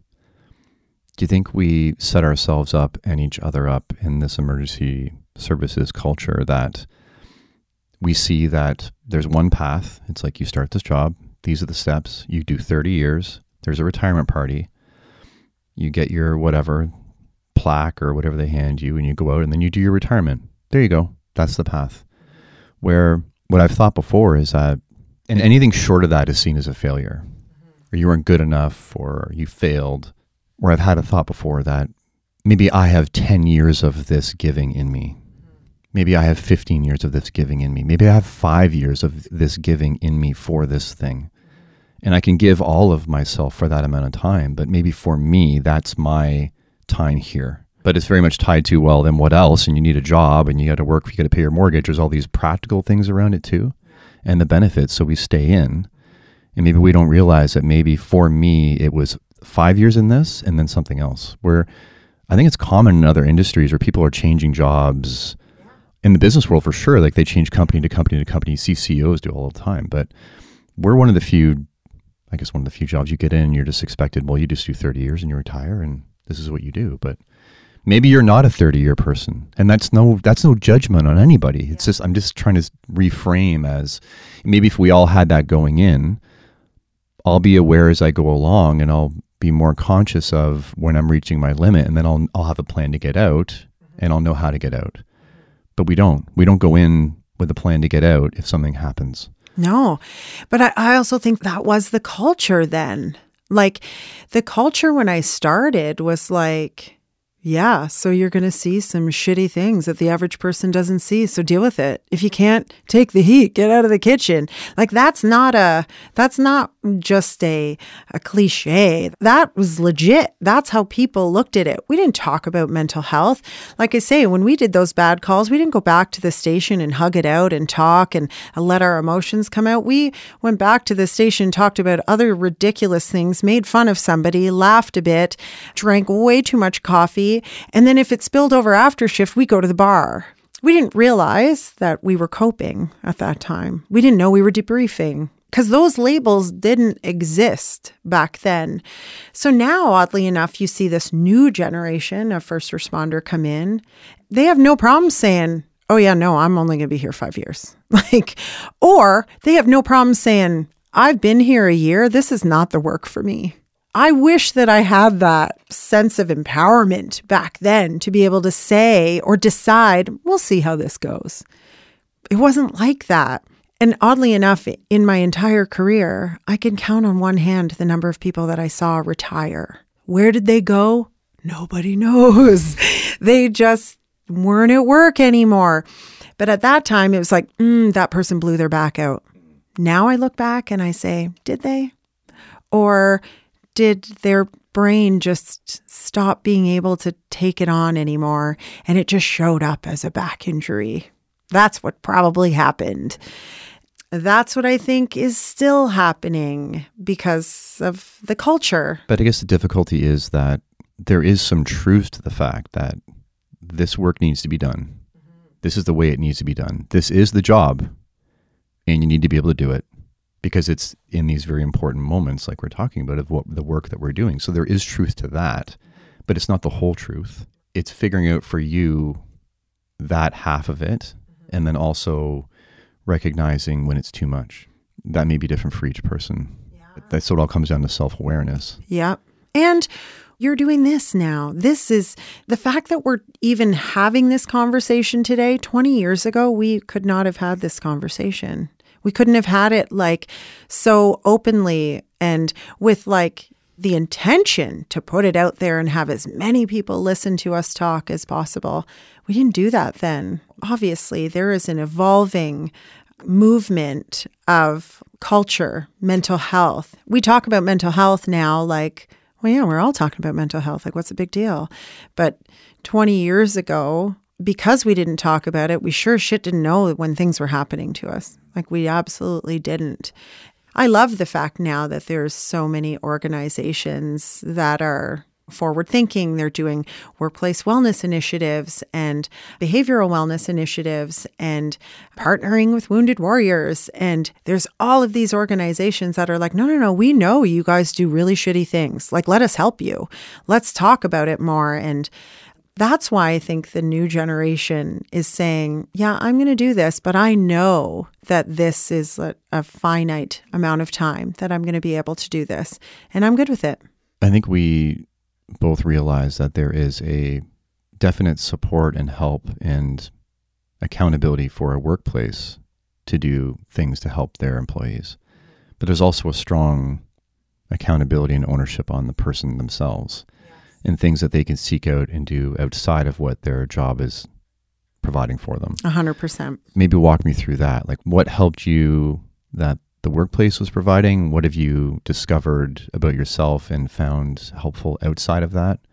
And then maybe we can go into, like we talked about, a change in identity, how people tend to switch from one identity to now the new identity of like I have PTSD and it becomes the thing you're stuck in. Yeah, so start out with just your healing journey up till today, and then we'll talk about that identity aspect and then about how the healing never really ends. Mm-hmm. Initially, this was 2016 when I first went off, and I, and I I told you I was like I didn't want to tell anybody. I was there was a lot of shame in this for me. I didn't identify it as shame at the time. It was just like nobody needs to know my business. Like that's how I felt about it. I didn't think for a second that there might be other people that were feeling the same way I was feeling. I think initially I was like, I need to seek as much external support from my organization as possible so that my organization will never know this is happening to me. Like I said, I, I sought out a psychologist totally separate to the workplace, and I didn't really share what I was feeling with anybody at work. Like Dan Patterson knew, obviously. Maybe a couple of other people knew, like my partner Sarah knew at the time. But Sarah and I were like, way better friends than anything else. So it was easy to have that conversation with her. But I really separated myself from the organization because I really just felt like they didn't have what I needed. I told myself they didn't have what I needed. There was no indication to me that they were going to take care of me, that this was just, I'm going to have to do this on my own. I have to figure this out on my own. I'm not sure if that narrative was if it's true, but that's definitely what I told myself then. I was really fortunate and I genuinely empathize with the people that have a, a really terrible WSIB experience. I was fortunate that once I had the right paperwork filled out, WSIB was that whole process was pretty seamless for me. Thank God, because I've heard horror stories. But I just sort of I felt in those early weeks like just in a hurry. Like just let's just get this show on the road. Let's just get this sorted out. Just just get me back to good and I can go back to the road and yeah, and it's just like this didn't even happen. It was like a hiccup. When I started from the time of my diagnosis, it seemed like every four weeks we would have to have that conversation with my therapist like, how are you feeling? Like, how are you feeling about going back to work. And with each like four week block that was passing, I was more and more terrified to return to work. I realized I'm not safe there. That's the first time in my career that I felt like not safe. And not safe because of me, and or the people, just the job. Yeah. Yeah. Like I just was like, that's not an environment where I can do this healing stuff. I didn't really know what healing looked like at that time because at that time it was just like everything was bubbling over. So I'm like, holy shit, I just need to figure out how to stop this from happening. I can't go, I can't even think about going back to there right now. Like I said, I, I started this process in October of 2016. And then by December, I realized, okay, this is a bit of a road now. This is not just uh, three appointments and back to work. And so I really love to write. I've always like really liked to write. And so I thought, okay, I'm just going to put it out there now. Maybe that's a part of the the healing that needs to take place. I've been hiding for months now and kind of fielding any sort of conversations around my mental health and any conversation around why I was off. I've been just sort of deflecting and and avoiding. I love those things; they're my favorite. And so I thought maybe I just need to to just put it out there. Maybe I just need to start talking about this. Maybe that's what's going to help me round a corner in this whole recovery thing. So I wrote a little Facebook post, fucking Facebook, and I just put out this thing that said, Here I am. This is what I'm struggling with but I am determined I'm going to get better and and I'm going to be back to work and I'm I'm going to be back to doing what I love. So, you know, I posted it like, I don't know, seven o'clock at night. I tucked my kids into bed and I went to sleep and I woke up the next morning and Daryl was at home. We weren't married at that. Oh no, we were married. We were just married at that time. And he he was like, um, have you looked at Facebook this morning? And I'm like, no. Like I was actually like really trying to separate myself from social media because it felt like, you know, social media can be really disruptive to a brain that's like just trying to heal. So I'm like, no, I don't go on there in the morning anymore. I know it's not good to start my day that way. He's like, you're going to want to see this.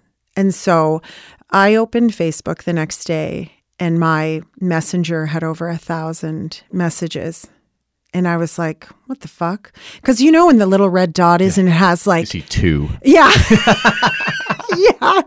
And I was like, um, w- what is happening? So I closed out of it thinking something is glitched somewhere.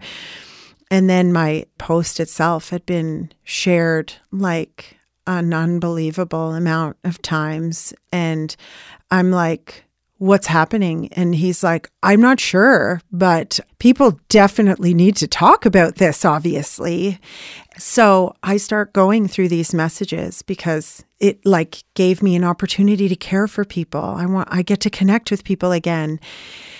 And then after like two days of trying to respond to messages, Daryl was like, do you, you, do you see what's happening here? Like you need to you need to kind of separate yourself. I see what's happening here. I'm watching this, this like woman that with the cape on that used to run out the door to work every day. She's back here. You need to recognize that. And God love my husband for being a mirror. That poor guy has taken a lot of my shit over the years when he's just tried to hold up that mirror for me, which I have definitely been resistant to. I put that mildly.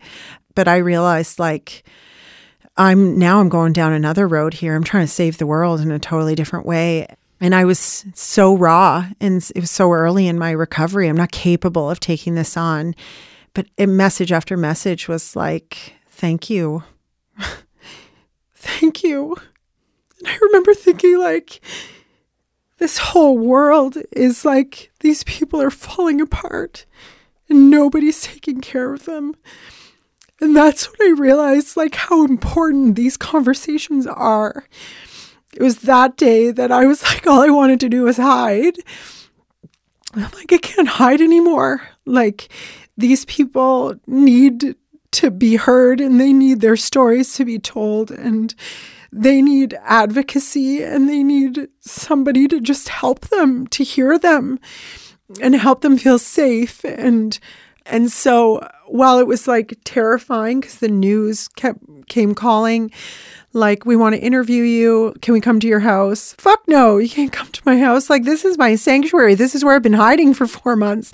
You can't come here. And and Daryl, I remember Daryl saying, like, this was what you wanted to happen. You can't shut this off now. Like, you've, you have to protect yourself and protect your recovery, but you need to have these conversations because maybe this is what you're meant to do now. Maybe right now, what's supposed to happen is you're supposed to start these difficult conversations. There's a thousand people in your inbox right now that are begging you to be a voice. I was like, I can't be that voice right now. I am like a broken human. I don't think I am strong enough to be that voice.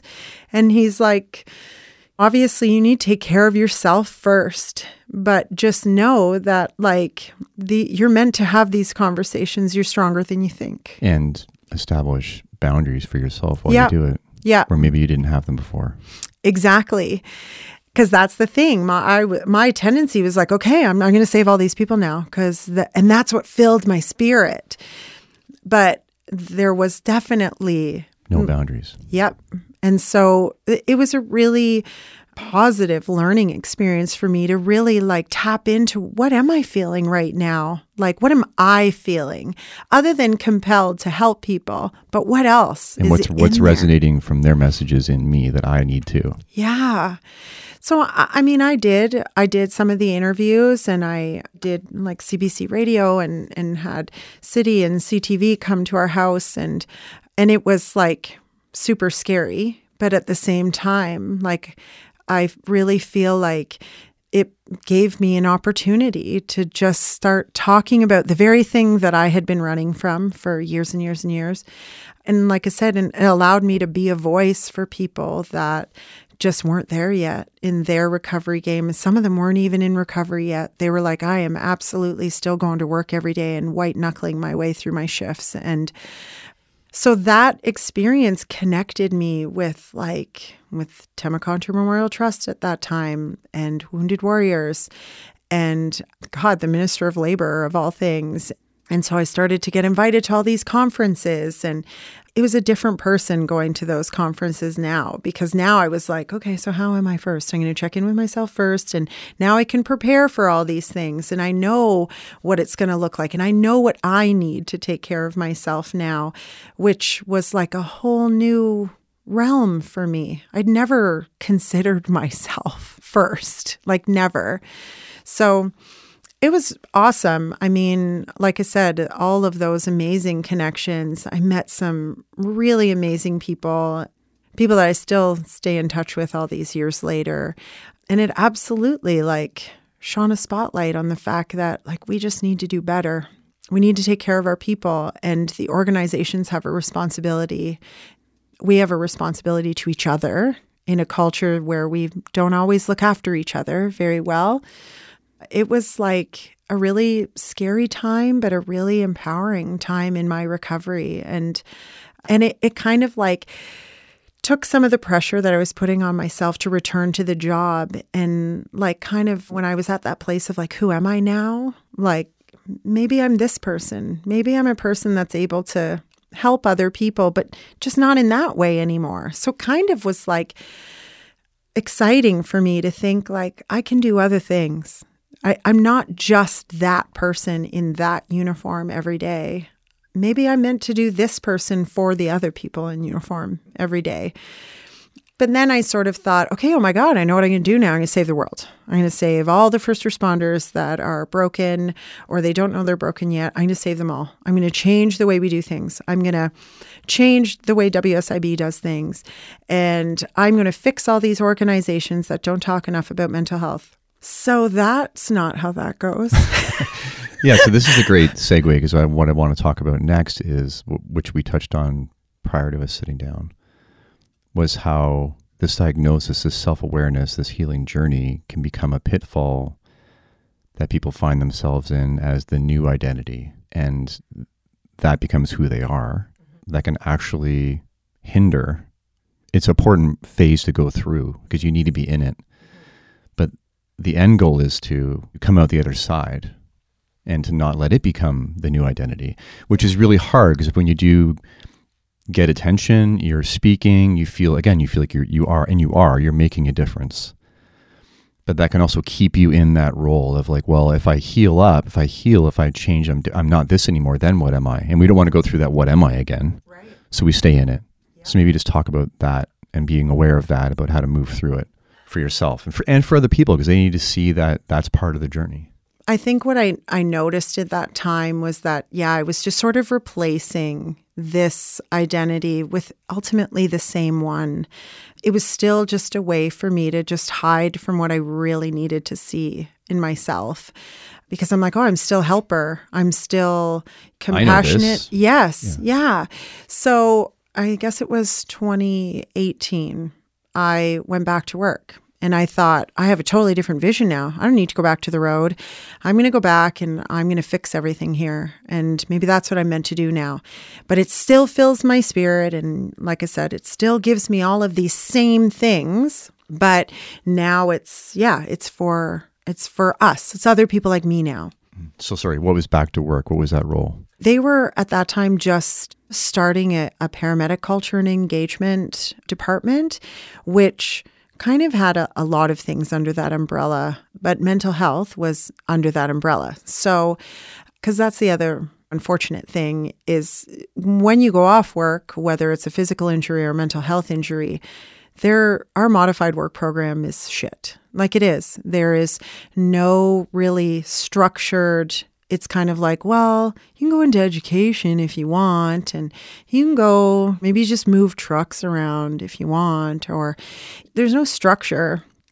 And like, absolutely, a person suffering an injury that's coming back to work to a very physical mm, job needs to have structure. You need to know what you're doing every day. And and what I experienced in a, with a mental health injury is that's even more important.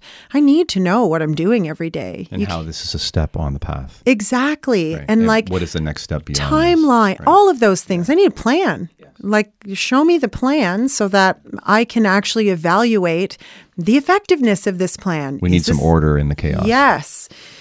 But it's not like that. And so in the culture and engagement, I was sort of like tasked to focus on kind of the mental health framework that was unfolding and this sort of like psychological wellness and and of course I was like, yeah, let's I want to do all of this. But I remember Dan Patterson saying to me like because there's this sense of urgency. Like, I'm back now. Let me do all the things because I'm here now and I know what needs to be done because I'm living it, I'm experiencing it. Also, a super valuable piece is the fact that I was off for two years and I didn't hear from a fucking soul from my organization.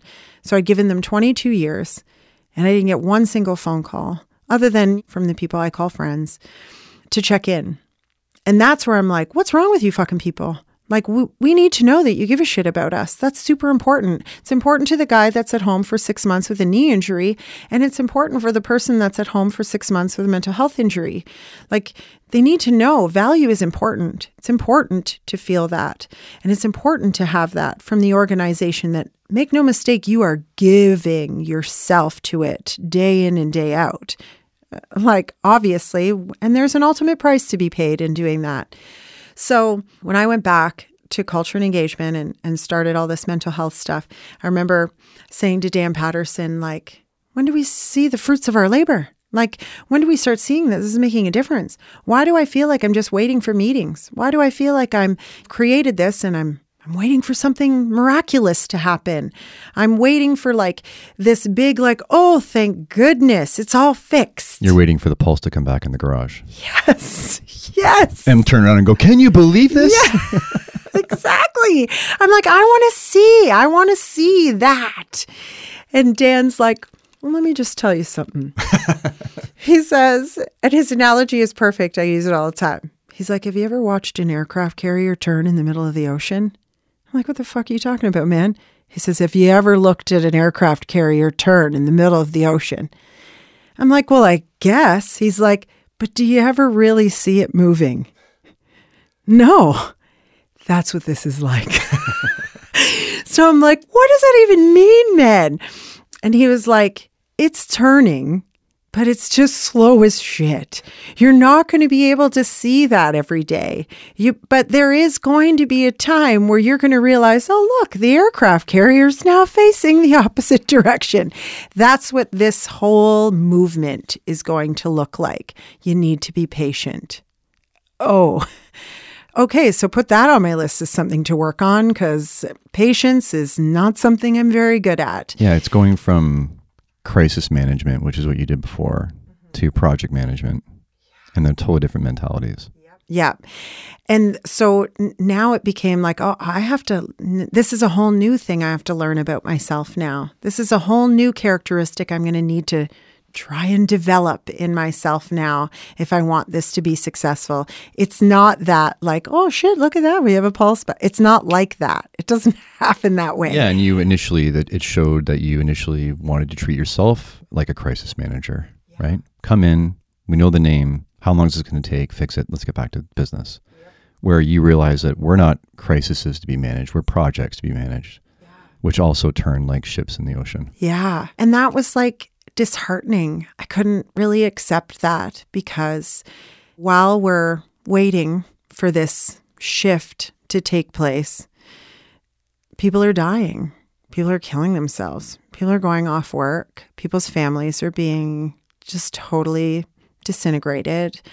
All of this is happening at a really fast rate while we're all just waiting for the aircraft carrier to turn. I couldn't accept that. And I realized in that, like, my injury is continuing. I'm not in this place of recovery anymore here because I'm now I'm frustrated. I'm angry. I'm really resentful. These are not good things for recovery. And so I was finding I, I'm going into work every day and I'm sitting in my car for 10 or 15 minutes, like angry and I have a great fucking life. I don't need to be angry, but I was every day. I'm like, I just got to get it to the second floor there, but I just have to calm my shit down. Every day I was angry. And I'm there not quite a year. I went back to work in November and now we're in August of 2019. And one of our lovely dispatchers was murdered by her husband she was someone I worked with my entire career. We were on the same shift. And such a horrible, horrible circumstance. But even in an administrative capacity that I was working at that time, I absolutely felt the ripple effect of that and how significant that was for our people and how painful that was for our people to process.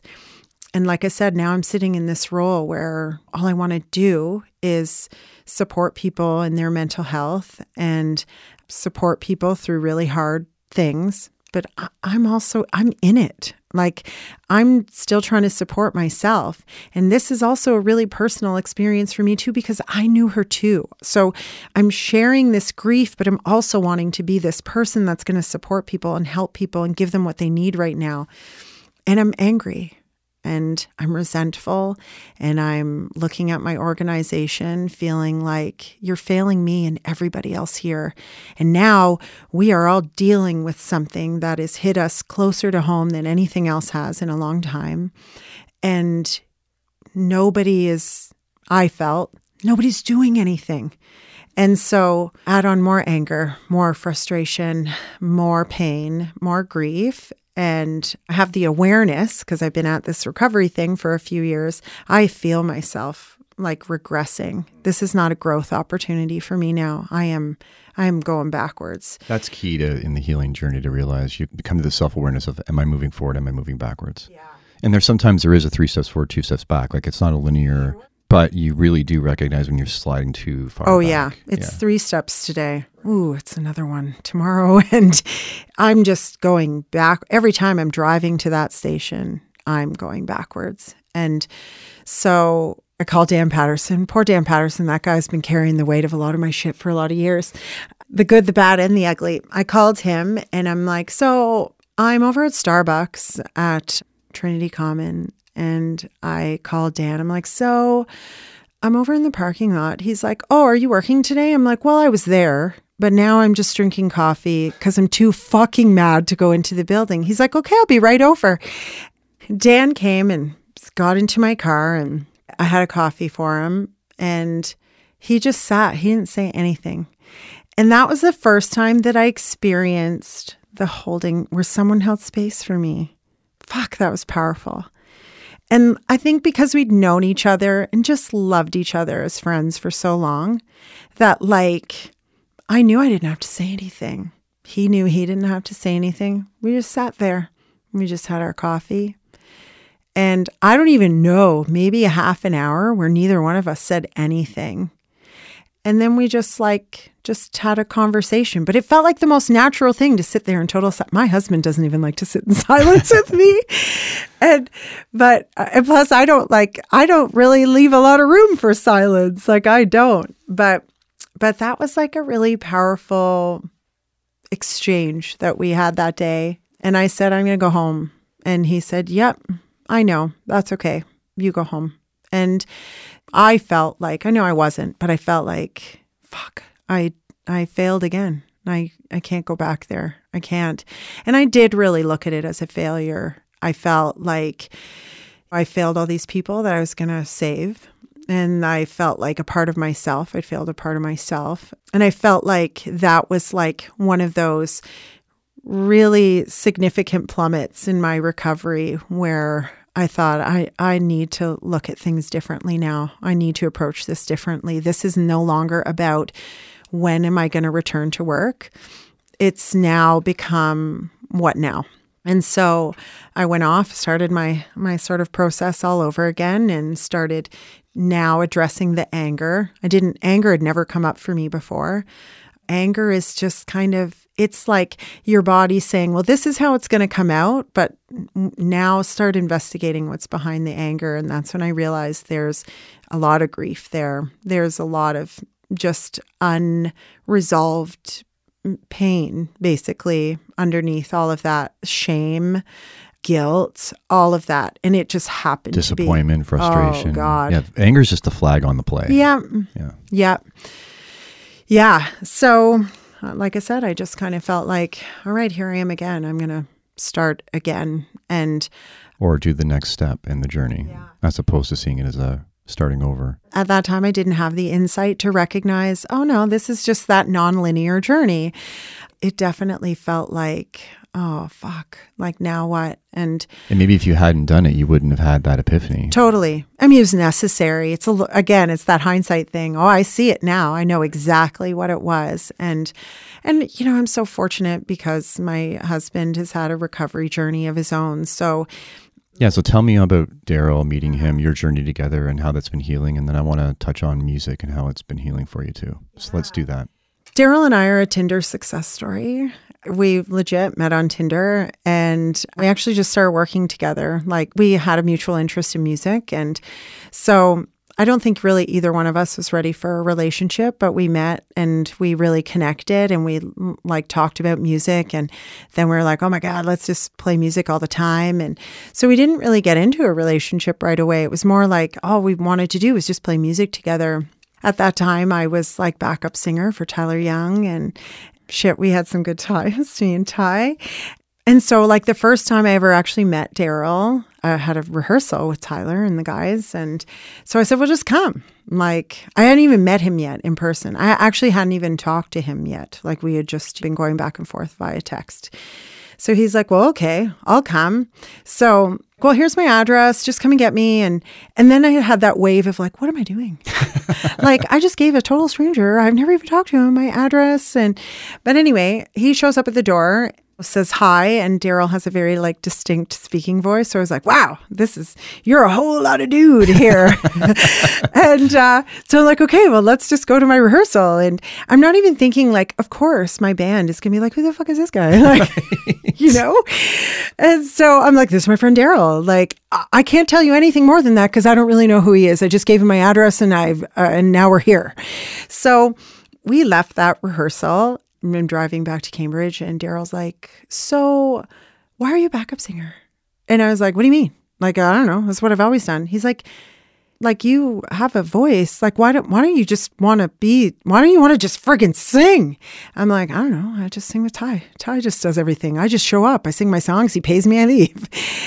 we started just like again just daryl played guitar he was a drummer or he is a drummer but he could play guitar. And so we started just jamming out. And he's like, Well, do you want to like try to get a gig? I'm like, like, what do you mean? Like the two of us? Like me by myself? Like, and he was like, yeah. So I'm like, well, I guess, but uh, I didn't even know how to do that. So he's like, well, you totally know how to sing. Like, what's the difference? You're already doing it. So it's January of 2015, and we the place, the Finn McCool's we always used to play at, me and Ty and the guys, he has like a cancellation. He's like, I just had a band cancellation. It's 10 days away. Do you and your friend just like want to do this? I need somebody to do it. Do you just want to do it? So I'm like, 10 days. we don't have a single set of any kind. We needed three 45 minute sets. So I'm like, yeah, we can do that. so so we got to work and then I got the flu. and like literally five days out of us playing, I feel I'm at death's door with the influenza. And but I'm like, I can't cancel. This is our this is our debut. So we we manage, I don't even know, in 10 days and me sick as a dog to somehow throw together three 45 minute sets. And we go to Finn McCool's and we do this. I don't, it's a blur, quite honestly. But it was, oh my God, so much fun. And that's where it all started. And then about a month later, two months later, Ty's like sends me a text. So I know, you know, you're doing lots with Daryl. So like, if you want to just like keep going with Daryl, just keep going with Daryl. And I, um, I text Ty like, did we just break up? Because I've heard that band breakups are like worse than divorces. And he's like, well, I don't know. I don't know if we really want to call it that. But I always joke that we had the most amicable, loving breakup of all of the breakups.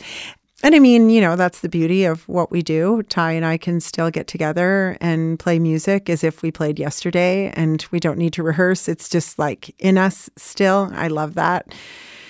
So, yeah, so Daryl and I just started booking gigs together and it just sort of grew and grew and grew from there. And then so did our relationship, obviously. I fell in love with him and just loved his spirit and who he is as a person. And I don't know, it was just meant to be, I think.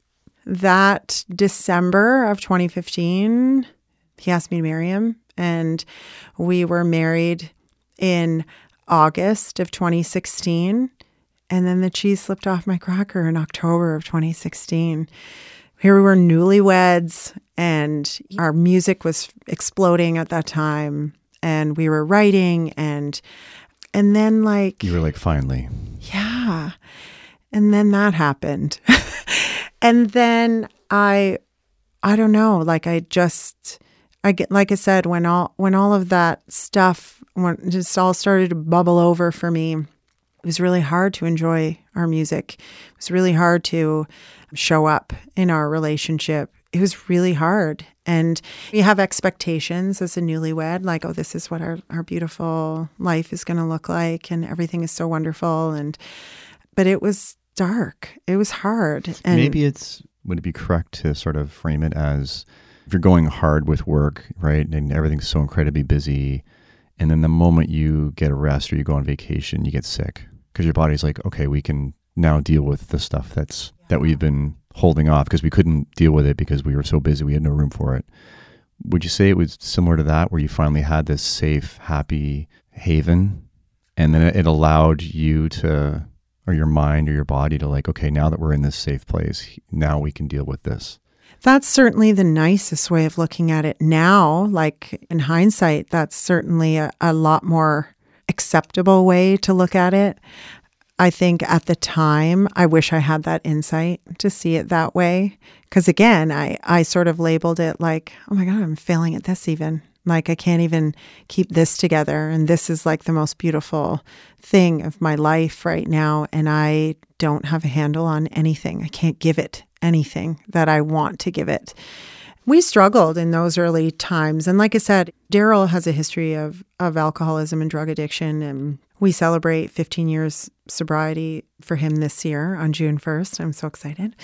I think, like, in those early times when I didn't understand recovery and didn't know what it looked like and didn't know what was going to be required of me in order to call it recovery, he was like, that's all he talked about. That's all he lived. So I was already in recovery. I just didn't know it. I was just with him at the time and and working his recovery, which it was more even at that time was more maintenance for him. But he always talks about it like, no, no, no, it's not linear. We're all over the place, and so I already had like a bit of a guide. I was so lucky that I had that, and but from a relationship standpoint, we didn't know what the fuck we were doing, and he didn't know what PTSD looked like. And all he saw was like this sort of shadow of his wife, of how he knew her to be.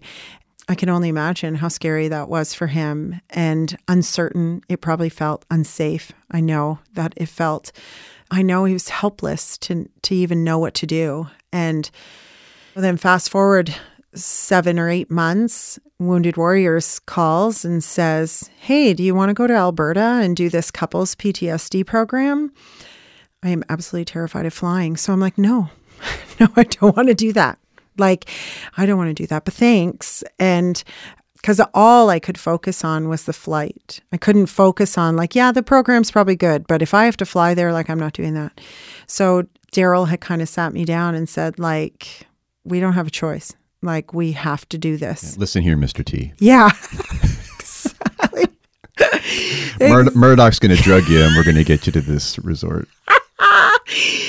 Pretty much. Yeah. And like, I'm not a religious person, but let me tell you, on that plane, me and Jesus, we was like this. Like, so I got there, I went, I, I did take maybe one or two out of Ativan on the way home because I, it, it just was like, I'm not able to cope anymore. I'm not even going to try to at this point.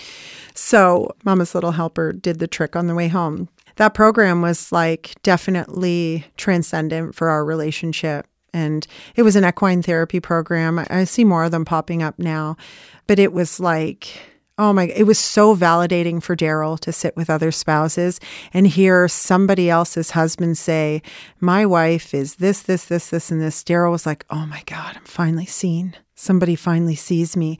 So there are other people that experience what I'm experiencing right now. That was so powerful for him. And I think it was powerful for me in that I could sit with other first responders and, like, finally I could talk to other people that I didn't have to do a lot of explaining. They just got it. And the facilitators of that program were incredible. Four days, and it was like, holy shit, this has changed my life. This changed my life, changed our relationship. That's kind of, I find myself here now, like I say, almost seven years later, on a completely different trajectory than I ever saw myself taking almost seven years ago. I still have this amazing supportive husband by my side. It's still absolutely not a linear path for me, even seven years later. I struggle. Talk to me about you did a cold plunge recently. so we had a conversation about where we're at and when we were sort of planning on talking and discomfort, recognizing where our blocks and our we're limited in our beliefs and our feelings and what's next for us in our journey of growing, right? In this huge growth opportunity that life is, and how that might be something that might help. As in, and we talked about that this morning, that these things like cold plunges and cold showers and ayahuasca and ketamine, like all these things that are out there, it's not about the thing, right? I know cold plunges are a thing right now, but it's not about the thing. It's just something that shakes you out of where you're at and helps you move to the next thing. It helps move you forward, right? Because I feel like I've I've needed things that are dramatic like that to to knock me out of my comfort zone or that little safe space of where I'm at yeah. and then help me move to the next phase. So maybe just talk to me about that experience and that realization and where you see yourself going next. I have had the same psychologist for my entire recovery. And when we had that coffee there, you know, a month ago or wherever it was when we went out last, over the previous couple of weeks, I just sort of felt this something in me that says, okay, like I love the talk therapy. I'm still doing it every two weeks and I'm doing that part of the work. I still love to journal and and I, I mean I have other things that I'm focusing on now too. But as far as like my mental health support game, like that's kind of all I've been doing for a really long time. And then the two weeks before I met with you, I kind of just feeling this like, I think I need more. Like there's just been this like little voice in my being that says, We're ready for something. Yeah. yeah. Let's mm. shake it up a little bit. Let's like something needs to be kind of knocked loose. And I'm like super open minded. Like I know you and I, we love the woo and the woo. We love all the woo woo stuff. So I'm super open to it. I had a really amazing virtual cranial sacral therapy appointment. I think before I met you the last time. That's that that was like, okay, I get it now. There are some things out there that I need to explore. I don't know what they look like yet, but I just need to start exploring those things.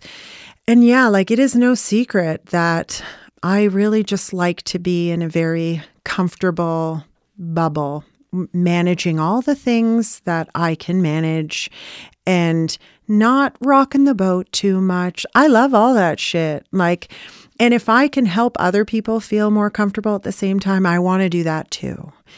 So I've never really needed to rock the boat, but I realize that like I said before, like, and I know it's kind of like every friggin' meme that's out there now, every poster, every motivational this, there is no growth in comfort. oh, no? sure, there is. But there's benefit in comfort. Oh, yes. Like, again, I think we can, the far extreme would be to say you always need to be outside your comfort zone all the time. It's oh, like, that is so harmful. I agree. A hundred percent. It's, it's finding like, okay, I need to be in my comfort zone for a while now. Yeah. But then also recognizing when that little voice is like, okay, I think it's time. Yeah. And it's that knowing, like, you know where comfort is. We'll go back there when we need to. You know, we can just comfort just, ahead. Yeah. We could just float in and around comfort and discomfort. Or just on the edge of the comfort, the yes. comfort zone. You don't have to blow past it. Right. I'm not jumping out of an airplane. Yeah. Like, no. There's ways to edge towards yes. Discomfort. Yes. I think I just realized that I did just need to know that discomfort doesn't mean unsafe. And that was sort of my realization that came out of my cold plunge experience over the weekend. So I connected with Jody Heffron at Rooted Woodland. Please follow her on Instagram and go to her lovely sanctuary. So she is an, a nurse and again, kind of like the rest of us, always just sort of seeking something more out of her life. And so she literally found this incredible paradise in the woods, just beyond Blue Mountain. And she's been exploring a lot of the breathwork stuff and exploring the benefits of cold plunging. So she just happened to show up in my DMs and she's like, So I have this thing happening. And it was literally like, was it even days after maybe you and I had had that coffee? And I'm like, oh, she's like, I have this retreat coming up. I'm like, okay, where do I send the money? I'm like, do not think. That's all I could hear in my thoughts. Don't think about it. Just, just do yes. it. Just, just do it. So I sent her the money and then I'm like, ooh, cold water in the winter time. And so, but I was like, no, like I'm in it now. I can't, like, I'm committed. It's happening. And and I really thought, okay, this is going to be something I'm just going to explore on my own. Again, I'm not going to tell anybody. I'm just going to do by myself. I'm just, but then I'm like, I'm not comfortable with that. Like, I, already this experience is going to be uncomfortable enough. Maybe I could just bring a little bit of comfort with me. So I naturally reach out to Joe because Joe will do anything. And I know that about her. If I'm like, hey, want to do, she's already like, yes, when do we start? So I reached out to her. I'm like, so I signed up for this thing. Is there any chance you might want to? She's like, yeah, yeah, I'm, I'm on it. I'm on it. Let's do it. I'm off. Yeah, okay.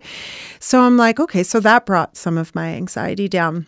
But leading up to it and this is how my i think my brain in ptsd works now is i am all about the preparation i need to like plan my route to drive there. I need to assess the weather. I need to know what's going to what i have to pack and i need to know the whole plan of the day. All of these things are what helps bring me back down out of that fight or flight because not knowing all these things puts me into a place of like nope, uns- comfort. Yeah uh, yes. So there was no itinerary. Jody did not provide an itinerary. I'm like, okay, I don't really like that. I just knew it started at 10:30 and it went till about 3:30. I'm like, what? There's no end time? Like all of this was like I just I'm going to just have to accept. I'm just going to have to accept the not knowing. But I knew what I needed to take. So at least that, and I, I could plan my, well, actually, I didn't plan my route. Joe's like, I'll map it and I'll just tell you where to go. So I was like, okay. Anyway, we get there. It's in the forest. It is this absolutely stunning, beautiful, there's no other word. It is a sanctuary of places. And there's other people there. I think there was like maybe 10 of us there. I don't know, maybe eight of us. I don't even know. Isn't that funny? But I also don't like group things. Like my husband is always like, maybe you want to try group. No, I don't. I don't want to try group things. I just want to do this by myself. Thanks. So, again, another layer of discomfort. And they're like strangers. I don't know any of these people and and they all have experience plunging, so that's super cuz I'm pretty much the only one that's like why does anyone do this more than once? Like I'm just still thinking like I'm just going to, you know, maybe I'll have an epiphany here, maybe I'll just get cold. I don't know. But I just accepted. And Jody is like oh my gosh, just when she's talking, she's like giving you a hug. Like it's just, the most safest space that I could possibly be in. So that was lesson number one. I'm uncomfortable, but I'm safe. Here I am. I'm in the woods with all these lovely people that are all here to do the same thing. We're all, you know, the same amount of woo and woo. We're all talking about the same things. I'm like, okay, so I'm safe. So this is lesson number one uncomfortable, but still safe. So then we go into like the whole breathing thing, and it's based on the Wim Hof method. So we, you know, we go into all this breathing thing. It's like minus a million out though. And I'm like, I don't, I'm already cold. And we're doing all the breathing things, and I'm thinking, again, I'm trying to, and I'm just trying to always make myself comfortable. There is no getting comfortable in minus 17 and it's snowy, and you know you're about to get into a bath that they literally chipped the ice out with some pickaxe thing that morning. I'm like, oh my God, just be here. Just friggin' be here. Just get out of your head and just be here. Fortunately, Joe's like, okay, so do you just want to go? There's like a bit of a, like, you have to wait. There's two, two baths there. So I'm like, oh, like now? Like, do you want, you want to go now? And she's like, let's just do it. So I'm like, okay, I'm nervous most of the time when I am about to go into something that's uncertain. So I've been nervous since I gave her the money. so so she's with me beside me and and now I feel this like rush of anxiety, fight or flight, discomfort, I felt like my amygdala was the size of a friggin' air balloon. I'm like, nope, this is, I probably should just get dressed again and go to the fire. Jody is like, just staring at me the whole time. She's like, I got you. And just just to add on here, so people know, you have a previous connection with Jody. So just just add on to that before you tell the rest of the story. So Jody had been a nurse in Emerge at Credit Valley, and we have not seen each other in like a million years since I left the job. Right. And, and, you hadn't put two and two together. No, right I didn't. I just thought, oh, she follows our music, and I I didn't realize. And then when she had reached out to me that or that day that she reached out and said, oh, you know, it's been so long since we've seen each other, and I was like, like huh? who the hell are you? Right. And and then she's like, oh, from our days at Credit Valley, and I was like, oh my god, that's who you are are. It just seemed like the universe was saying, Here you go. Yeah. Like you can't really say no. I'm handing it all right here. like it's all right here. So So, fast forward back to it. You're in the tub. yeah, She's well, I'm, I'm that's- about to get in. Yeah. And she's like, I got you. I'm like, okay. I don't really know if you know what you got right now, but um, that's a big ask right now. Right. And I know it's going to be fucking cold in there. And now I'm so ahead of myself. I'm not in the moment anymore. And that was like the most significant lesson that I learned from the cold is that you cannot be anywhere else. You can just only be there. And that was super powerful. I, I mean, I stepped into that water and instantly was like, I'm going to die in here. like, I'm going to die. The cold is absolutely, this is my demise. It's happening here. While my extremities are like, we don't belong here. And of course, she's like, hey, just like, just descend, like, just be in the water. And so I'm like, well, I'm already halfway there, so I'm I'm in now.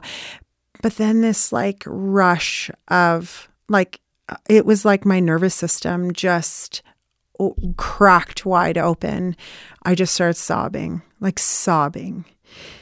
But it was kind of like, again, it was like Jody's talking to me here the whole time, and I'm staring at her the whole time, and she's looking right back at me. She's not looking away. I got you. I got you. I got you. You're safe. That sort of total outpouring. Like, I mean, Joe is right beside me. I can't even see her because I'm just not, I am just in this moment, and it's all my moment. And I just remember thinking, like, I'm totally safe here. I've never been more uncomfortable in the cold, in minus 17 weather, with a woman that I haven't connected with in a long time. And we've never been this connected. Like she's seeing me on a whole next level now. And I'm I'm as vulnerable as they come here. I'm in a bathing suit in February. and I haven't touched upon that, but vulnerability is my least favorite thing. And I am wide open here, and all I can hear her saying is, You're safe. And I was like, Holy fuck, I'm uncomfortable and safe again. Like, here's my, another lesson where I have sought out a really uncomfortable thing here, but I'm totally safe.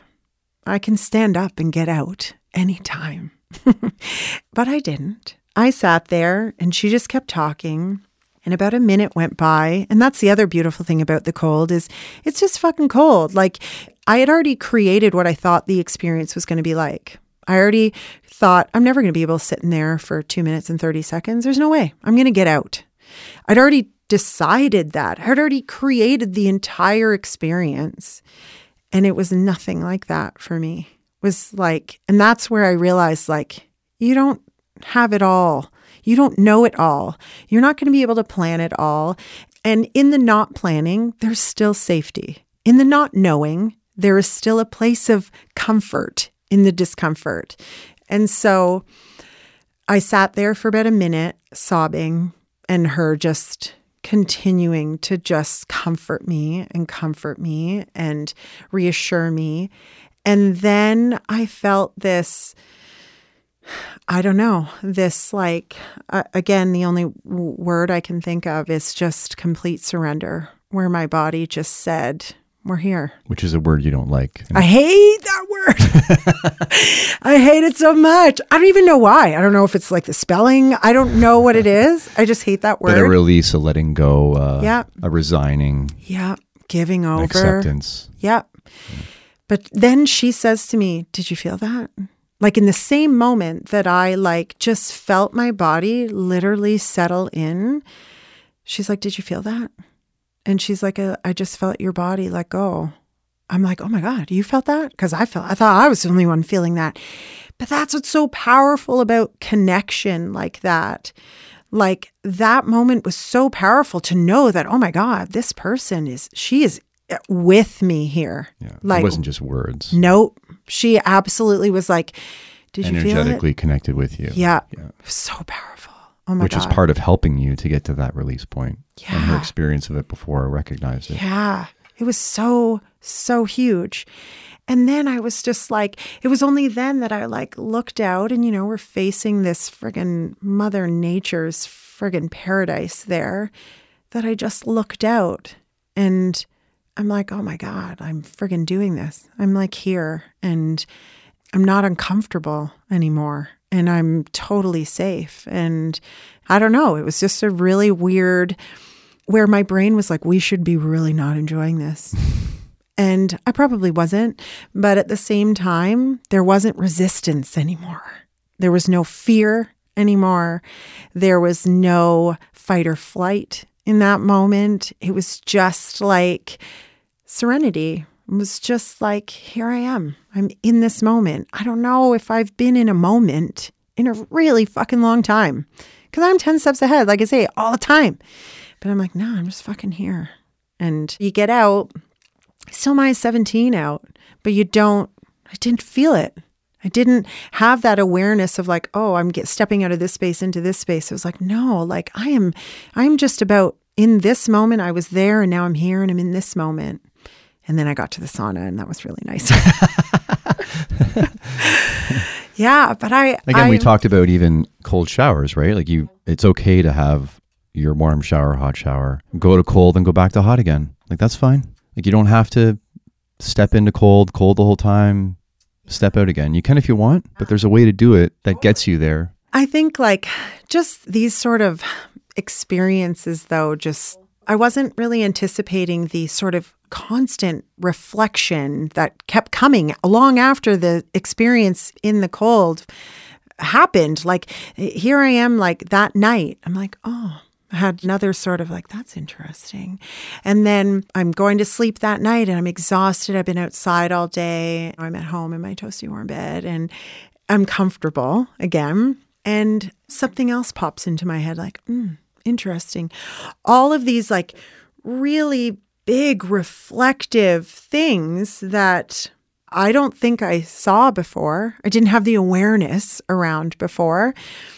That I think like some of these sort of alternate modalities can sometimes reveal really fascinating things about yourself that maybe you wouldn't get to just with talk therapy. Maybe you wouldn't get to it by just like journaling yourself.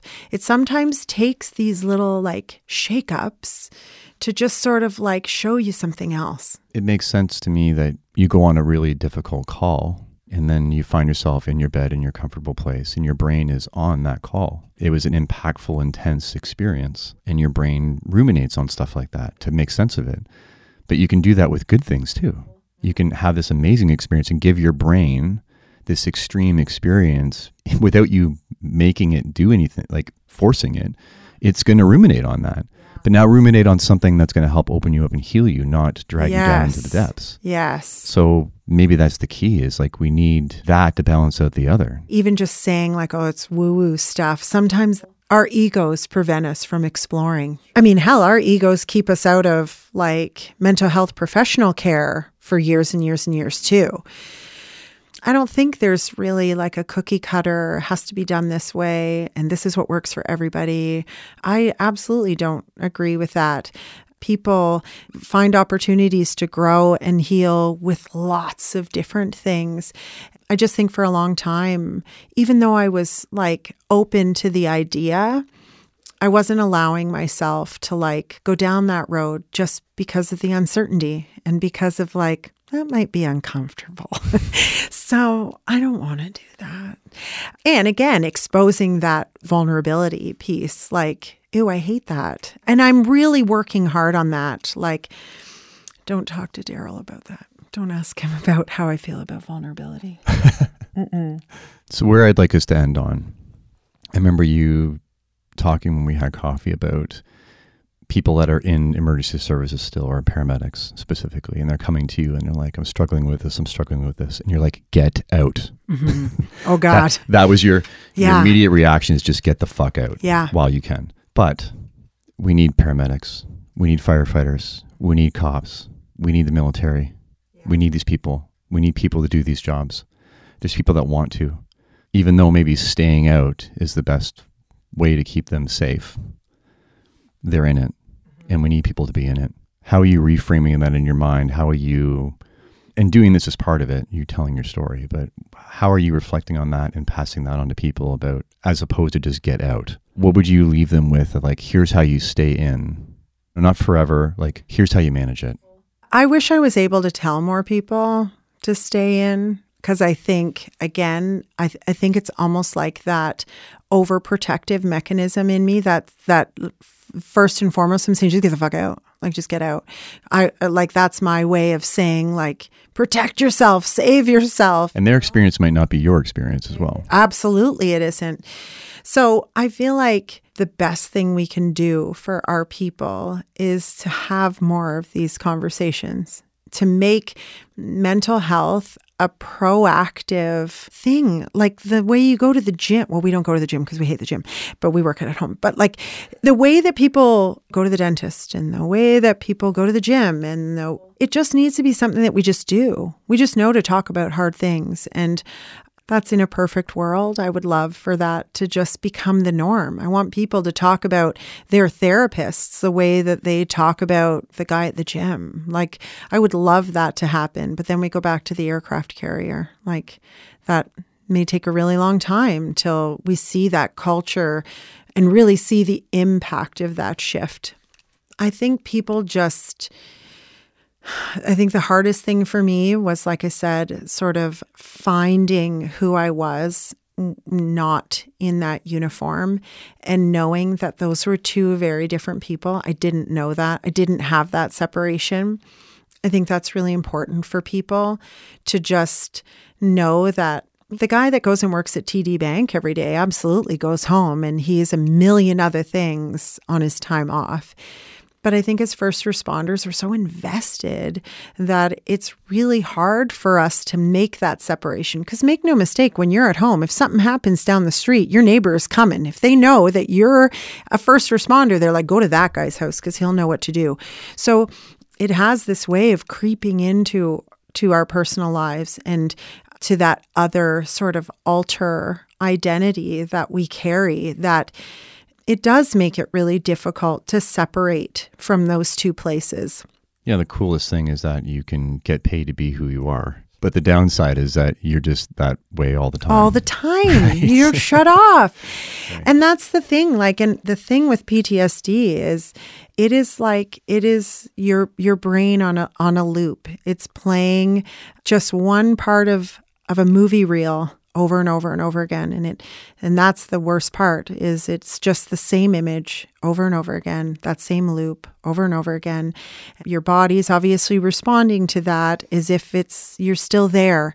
And so i think that's what happens to a lot of people in their recovery that they they're so attached to that role that they played and that person that they were or person they believe themselves to still be, that they get caught in that identity loop too. And it's the same thing. It's showing up the same way. You're just seeing yourself only in that role. You're only seeing yourself in that movie clip. This is the uniform I wear. This is the job that I do. I know this job. I'm confident. That person who does that job is confident. They're self assured. They're decisive. You're needed there. You're validated there. Like maybe you show up on the six o'clock. That is an important person to be.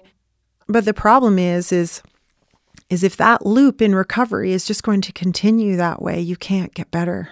Like you can't. I mean, that's just not because when you are recovering, you are not in that role. You're not wearing that uniform and you're not doing that job every day. Your job becomes recovery, and it is a job. Like if people just think, you know, I'm just going to go off work because I thought this, I'm just going to go off work and I'm going to heal just sitting at home. I'm going to get some sleep like normal people, and that's going to heal me. But it's not, it's one or the other. You're either at work or you're in recovery. And until your recovery reaches a place where maybe you go back to work or maybe you don't go back to work, but there's a place in the recovery where that happens. And at least that's my thought. And I do talk to a lot of people that I think are really hung up on the identity piece, and I get it. I know it's really hard to separate yourself, and it's really hard to know. I mean, I was a 19 year old kid when I started this job. I, I don't even know who that 19 year old kid. I don't want to go back and be that person, but all I've done is just develop this identity for 25 years. So, like, sure, that's going to be the hardest part, but if I'm going to like use the analogy of the cold, and it only took me seven years to reach a place of like acceptance, surrendering, giving over. When you're in recovery, there is empowerment in those things. There's empowerment in the realization of like, okay, I'm in it, I'm going to accept it. This is just my moment. Maybe your next five minutes is shit, but in this moment, I'm just going to feel this. I'm going to friggin' be sad. I'm going to friggin' be mad, or I'm going to be all of these things, but I'm just that now. I just think people are resistant because they don't want to let go of that role. They don't want to let go of that identity. But even in going back to that role, you can't go back the same person that left. You're going to have to go back a different person. And so you're not going to be able to get around recovery. You can stay in the shit, sure, stay there. Make it miserable for yourself and everybody else around you. Complain and kick and scream about it. Sure, do all that. But that's not going to put you back to that job healthy if that's where you want to go. It's not. So take your time to feel that way and be in the shit and, and all those other things. But then know that at some point you're going to have to feel your stuff and you're going to have to move through it and recover.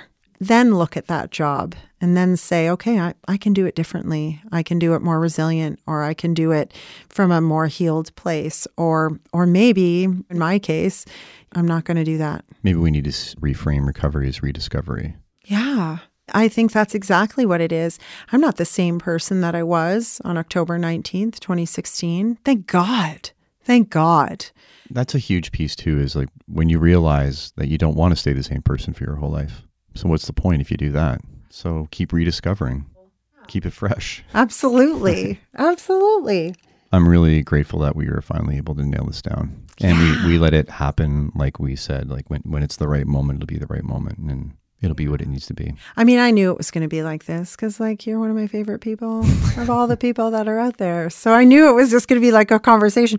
I don't even know, like, holy hell. But no, I'm grateful. And I mean, I love my time with you, whether we're like recording or not. It's just good. And if people listen and get something out of it, then even better. And I'm just grateful that we've stayed in touch and that I think we've we've supported each other and helped each other grow a lot through for this sure. stuff. And yeah, same. So yeah, thanks for having me. How do people reach out to you if they want to connect with you? Oh my God, all over my Insta or my uh, I hate yeah, Facebook. So give, so give your two Instagram so they can follow your music and your personal if they yeah, want. so my music is Jenny Howes Duo and my Instagram is Jenny from the Block. Jenny with an I from the blog. I think it is. I think, yeah, it, I think yeah, it is, I think yeah. it is too. But you'll see my face there. It's all open. But and and I encourage people to reach out because that's still really important to me. And I do still love connecting with people, and I'm happy to listen and help support people. And I'm fortunate to have, like I said, met a lot of really amazing people and organizations that have made it their life's work to support first responders in our community. And I love passing out all those resources and I love connecting people. And I still want to do that. That's still super important to me. So I, I do genuinely encourage people to reach out to me and and ask those questions. I am always open. Always. Awesome. Great work today. Thanks, honey.